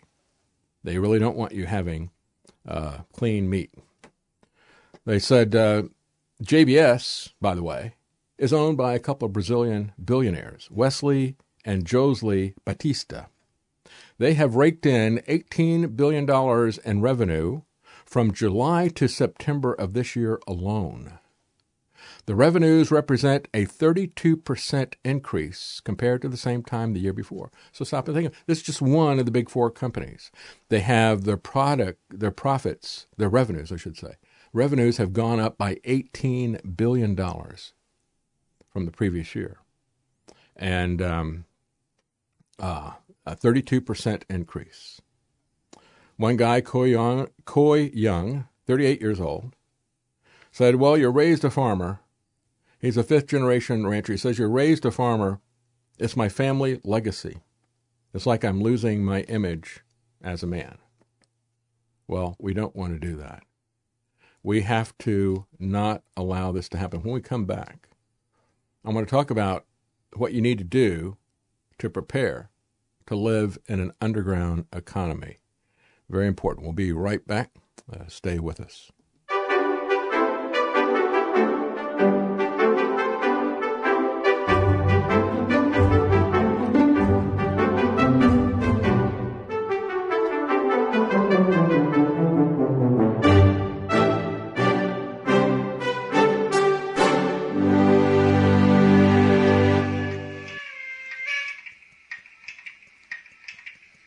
This is The David Knight Show. I had a listener uh, Simeon, I'm going to do an Ask Me Anything question uh, uh, broadcast uh, probably this week. Maybe I'll do it tomorrow. I've gotten some good questions from people, and it's been a while since I've done one. One person asked me, What do you think is going on with all these shortages that we see everywhere? And she said, uh, My husband's, I, I don't have the letter in front of me, but it was something like, uh, My husband uh, works with a company, and she said, You used to have to know somebody who knew somebody or whatever to get even get an interview. Now they're just hiring any warm body that they can find. Why is this happening? I mean, clearly, this isn't because people are getting the stimulus checks to stay home. They were never that big anyway. I mean, we were not excluded from that from income, but you know, we had one person in our family uh, that was entitled to get it, got it. We didn't bother to chase that stuff. It's just not, you know, it isn't going to make that big a difference in anybody's life. I mean, you know, it's like a fourteen hundred dollar check uh, every six to eight months. You you can't live off of that. I don't understand. You know, yeah, there's unemployment benefits that were extended and so forth, and and many other things like that that could explain the missing workers. But that's all being taken away. I mean, they took away those extended unemployment benefits before they put in the blackmail. You know, that's part of the blackmail. You know, we're going to fire you, and we're going to say that you quit. So you're not going to get any unemployment benefits. And even if you were successful in asserting that you were fired, uh, we're not going to give you the additional benefits. But now everybody is desperate. They can't find anybody to work. I mean, I can understand that a lot of this in terms of retail or fast food or something like that is because people don't want to have to work with a mask on. But now, as that is starting to disappear, they're still having shortages everywhere. So it's not that either. What is it? One of the things she said, which I had not mentioned before as a possibility, but I think it is a very real possibility. You know, we talk about how the VAERS reports have been grossly understated. A Harvard study that was done for HHS years ago said only about, uh, not that many years ago, you know, but before this stuff started, said only about 1% of the adverse effects to vaccinations are reported. We just had another one done by Columbia University saying only about 5% reported. So when we see these numbers of, you know, over a million people injured, we don't know how severe those are. I don't know what percentage of those are severe. Just in the United States, over a million people injured. I think it's a million and a half, actually. And when we look at just under 30,000 people dead, reported to VAERS, is that, um, uh, you know, do you multiply that by 20?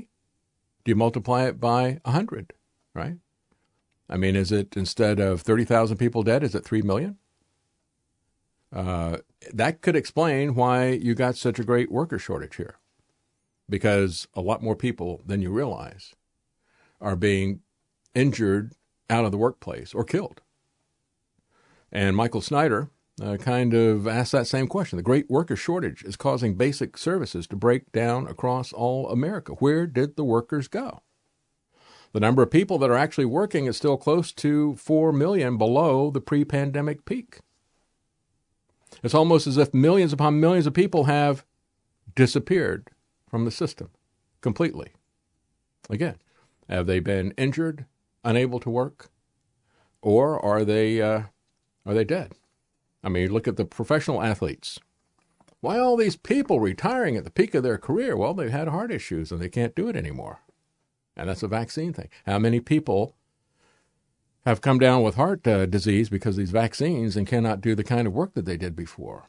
And how many have died? Let's talk about the underground economy, though. Uh, I want to get to this before the show ends. This is uh, an article from the Organic Prepper. You can also find it on Zero Hedge. Lessons from an Underground Economy. This is authored by J.G. Martinez, who is in Venezuela. And this is kind of his firsthand report about how he has survived in Venezuela. Uh, one of the interviews that I had with Sheriff Hathaway, he's somebody who has um, you know worked in law enforcement in other countries and other places. And he said, you know, I've watched how people have survived in these very very corrupt foreign countries, and it's true. You know, they find a way to survive, and they find a way to organize themselves in a black market. And we're not talking about you know selling drugs or something. We're talking about people figuring out how they're going to eat. Uh, that's the issue in Venezuela. So Martinez for the Organic Prepper says, uh, how is it possible to survive in a nation that has inflation rates of 20% a month and 1700% a year? The answer is the underground economy, he says. This is a level of hyperinflation that we have found ourselves with here in Venezuela. And considering the spread of inflation worldwide, it would be well worth a prepper's time to understand what we have learned here. Because again, uh, Venezuela, that kind of hyperinflation is likely coming everywhere. Virtually everything you read dictates that inflation on this scale necessitates civil war, yet we haven't seen this happen in Venezuela. Why not? Why are the streets not being taken by armed civilians?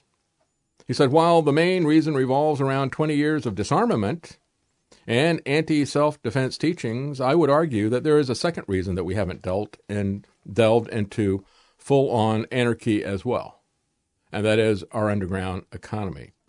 Uh, now, when you look at the kind of chaos that is happening in California and Chicago, a lot of these other Democrat areas, uh, where you've got roving gangs of people going in, uh, that is a harbinger of what is going to happen once things get tough. So that is a key thing that you need to prepare for to defend yourself and defend your family against that type of thing. And they're going into areas, uh, you know, wealthy areas of California that were never bothered by that type of thing. Let me tell you, gated community, that's not going to defend you at all. Uh, so that's one part of it. But getting back to the economic side of it, he says, I've lived in four different and fallen South American countries, and it's been the underground economy which has kept people going in each case. When I used to work in the Venezuelan oil industry, our salary was taxed heavily, just like everybody else's. As expected, these taxes can quickly make it hard for a family to pay its bills, but the underground economy is completely unregulated. I know guys with a hot dog cart who make much more money than engineers down here. Uh, he says this is not new. Our world has been like this for many years now. The guy working with a hot dog cart doesn't pay any taxes, he doesn't pay rent. And usually, uh, although this is, um, he says, and this is now an accepted practice, and usually these street vendors will run a wire from some nearby pole for their music and for their lights. In other words, they're not even paying for their electricity, they're just tapping it off of a pole. uh, I wonder how many of them get fried like a hot dog. Anyway, our stated. Our stated hot dog vendor is not an isolated case either. He is part of what is keeping this country alive. In all probability, it is the men of this underground economy who likely comprise over half of our GDP here in Venezuela. More than half of the money generated here is a result of men such as our hot dog vendor. Of course, much of this money also comes from the cartel, the drug cartels, and from the Russian mafia. But the point remains it is the underground economy which is keeping the people of Venezuela fed. The larger and the more bloated the government control is, the greater the underground activity. Irregular business is the answer to these controls. It is simply to be expected, especially in Latin American countries where you know they have lived under this type of corruption that we have now here in the United States. You know, we're still operating under the naive uh, idea that uh, there's a rule of law here, and uh, they're they're going to have to answer for this kind of stuff. Do you still believe that? I don't. Uh, he says, um, uh, store shelves empty. Well, I know a guy who knows a guy who can get you a 20 kilo pack of cornmeal flour for a bit of arepas, or whatever that is. He says it's a Venezuelan bread. You should also check out our free quick start guide to help you figure out how to keep a properly stocked larder to keep to help your family ride out troubled times. Corruption and trafficking of certain items was already a way of life here. These statist thugs just came into the equation to incorporate it further as part of our lifestyle. How else do you explain that a simple Venezuelan pilot of a former state president can buy himself a $200 million yacht? How do you explain that Jacinda Ardern's net worth jumped in one year from $800,000 to, what was it, 23, 24 million dollars? When she has a salary of $400,000? Yeah, she didn't pay anything, you know, and she must have, you know, I don't know, maybe she invested it in Dogecoin or something, right? Uh, so you got a, a guy who was nothing but a Venezuelan pilot of a former state president. He's able to buy a $200 million yacht. The only way you can explain that is that this guy works for pleasure and his last name is Onassis. No, I think it's suspicious. The rumor in Caracas is that Ferraris, Lamborghinis, and other luxury cars are being brought in for the corrupt idol. And they're all being paid for by our tax dollars. For Venezuelan preppers, getting rid of these insane controls actually worked. It kept us alive. But one thing I've realized is that there are some underground services which are more profitable than others, outside of the ones that are truly criminal, you know, like uh, human trafficking, drugs, and stuff like that. For the prepper considering, here's the important part for you to take home and pay attention to. For the prepper considering how to survive an underground economy during an economic crisis, one might want to consider the following lists of occupations that I have seen perform well here in Venezuela. Number one, this was a surprise fumigation. one of the most attractive businesses you can develop in an underground economy is fumigation. Well, of course, it's also a, a very tropical uh, environment there. He says, sure, you need a machine and you need chemicals, and unless you really know what you're doing, going to have problems. But there's a lot of potential here. He said fast food is the next one. And by that, he doesn't mean working for McDonald's. Uh, he says, yes, I, what he means is setting up your own hot dog court, uh, uh, you know, stand somewhere. He says, yeah, I know Venezuelans love hot dogs and hamburgers and the like, but it's simply ridiculous to see the excessive amount of fast food business that is flourishing near my home. Um, he says, I can't figure it out, and neither can anybody else. The best thing I can figure is that people like to eat. So almost every business that is related to food that's going to put food on your table as well. Honestly, these people do so well, such as our previously mentioned hot dog man, that I'm uh, to get my own deep fryer, going to get my own deep fryer to delve into the market of fried chicken. The next one he has here machine repairs. He says it doesn't matter what kind of machine you're talking about. If you're skilled enough to repair it, congratulations. You've got the makings of a great underground business. He says, I've written about this extensively in the past, but he says, well, there's HVAC, small engines, cars, sewing machines, farm equipment, anything else. You will never be short on business in an underground economy. As a matter of fact, when I read that, it made me think of one of my favorite movies, Terry Gilliam's Brazil. Central to the plot is a guy played by Robert De Niro who is a black market HVAC repair guy. And the people who are actually the licensed government people, they take forever to show up and they don't fix anything when they do. So this guy, you know, makes a living by being a black market underground economy repair guy a man alone. You get in, you get out, you know, that type of thing. And he's treated like a terrorist and he's hunted down like a terrorist. At the very beginning of the film, they put out a warrant for his arrest.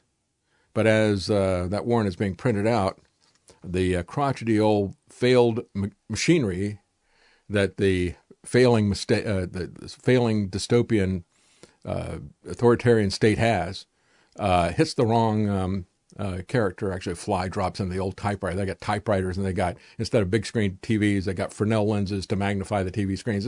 So that he's emphasizing the fact that the authoritarian people are just killing everything. The authoritarianism just stifles all initiative and all development. You know, so they're working with this really crude stuff. And so at the very beginning, it uh, changes the name, and you get a an innocent guy who gets picked up for that crime. But he was a man, you know, who was a underground HVAC repairman, you know, doing all this stuff. so that's you could that's the future. Brazil, you want to know what the future looks like. The the parody of the future is Terry Gilliam's Brazil. It's kind of a you know Monty Python take on 1984. A prepper should seriously consider becoming knowledgeable in at least some aspect of machine repairs to trade this, right? You can't do everything yourself. That's why you got to start setting up community so that you can barter these different types. But make sure you got some kind of a skill that's going to be useful. House repairs. Every single homeowner will sooner or later need to repair something that's outside the range of their experience and expertise. I've found that if your fees are reasonable, if you work quickly, if you do good work and you arrive on time, and that is a rare combination. That is not just a rare combination in Venezuela, it's a rare combination in America now, Texas especially. You will get multiple jobs from the same customer. I've also discovered that the suburbs need to have more money in their pockets than do many of the other neighborhoods in Venezuela. So if you're going to delve into the world of underground house repairs, that may be a profitable market to dive into. So, very important uh, advice there. I'll just say, as we look at this, you know, there's a lot of um, a lot of things. Uh, Gates, Bill Gates, was trending the other day uh, because uh, some FOIA requests by Judicial Watch have uh, shown that he is working with the Chinese government to help them get influence in Africa. They don't just have the Belt and Road Initiative, but they have the initiative to sell medicine into these third world countries. And of course, you know, he's all over making money off of that. Uh, he's not running a charity. His charity is himself. he donates to all these different charities that he owns and that are pushing things that are a very criminal agenda. As a matter of fact, exactly what he is pushing is described by Tony Blair. Listen to what Tony Blair had to say. This whole argument reminds me of something going back for some years. This is ID cards by the back door, isn't it? Look, I was then, I remain even more convinced today, particularly with biometric technology.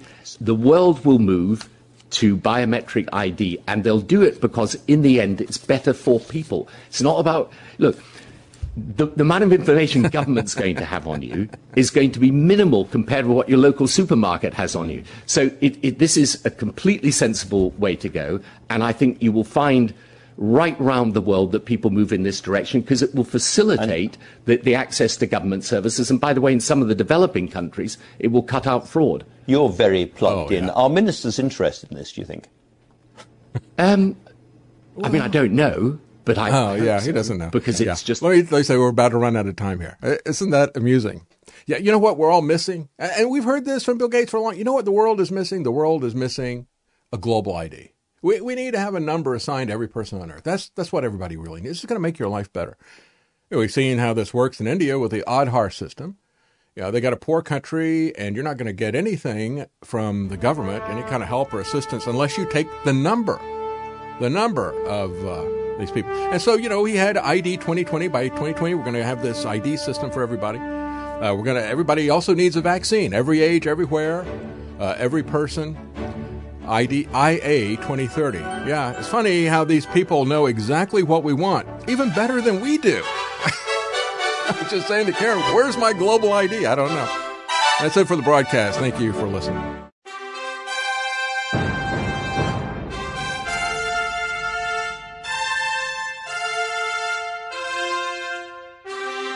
The Common Man.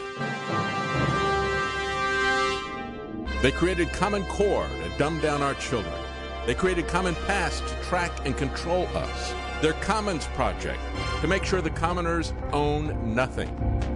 And the communist future. They see the common man as simple, unsophisticated, ordinary. But each of us has worth and dignity created in the image of God. That is what we have in common. That is what they want to take away. Their most powerful weapons are isolation, deception, intimidation. They desire to know everything about us while they hide everything from us.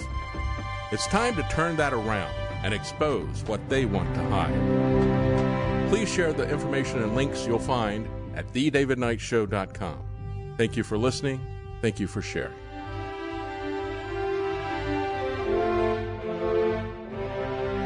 If you can't support us financially, please keep us in your prayers. TheDavidKnightShow.com.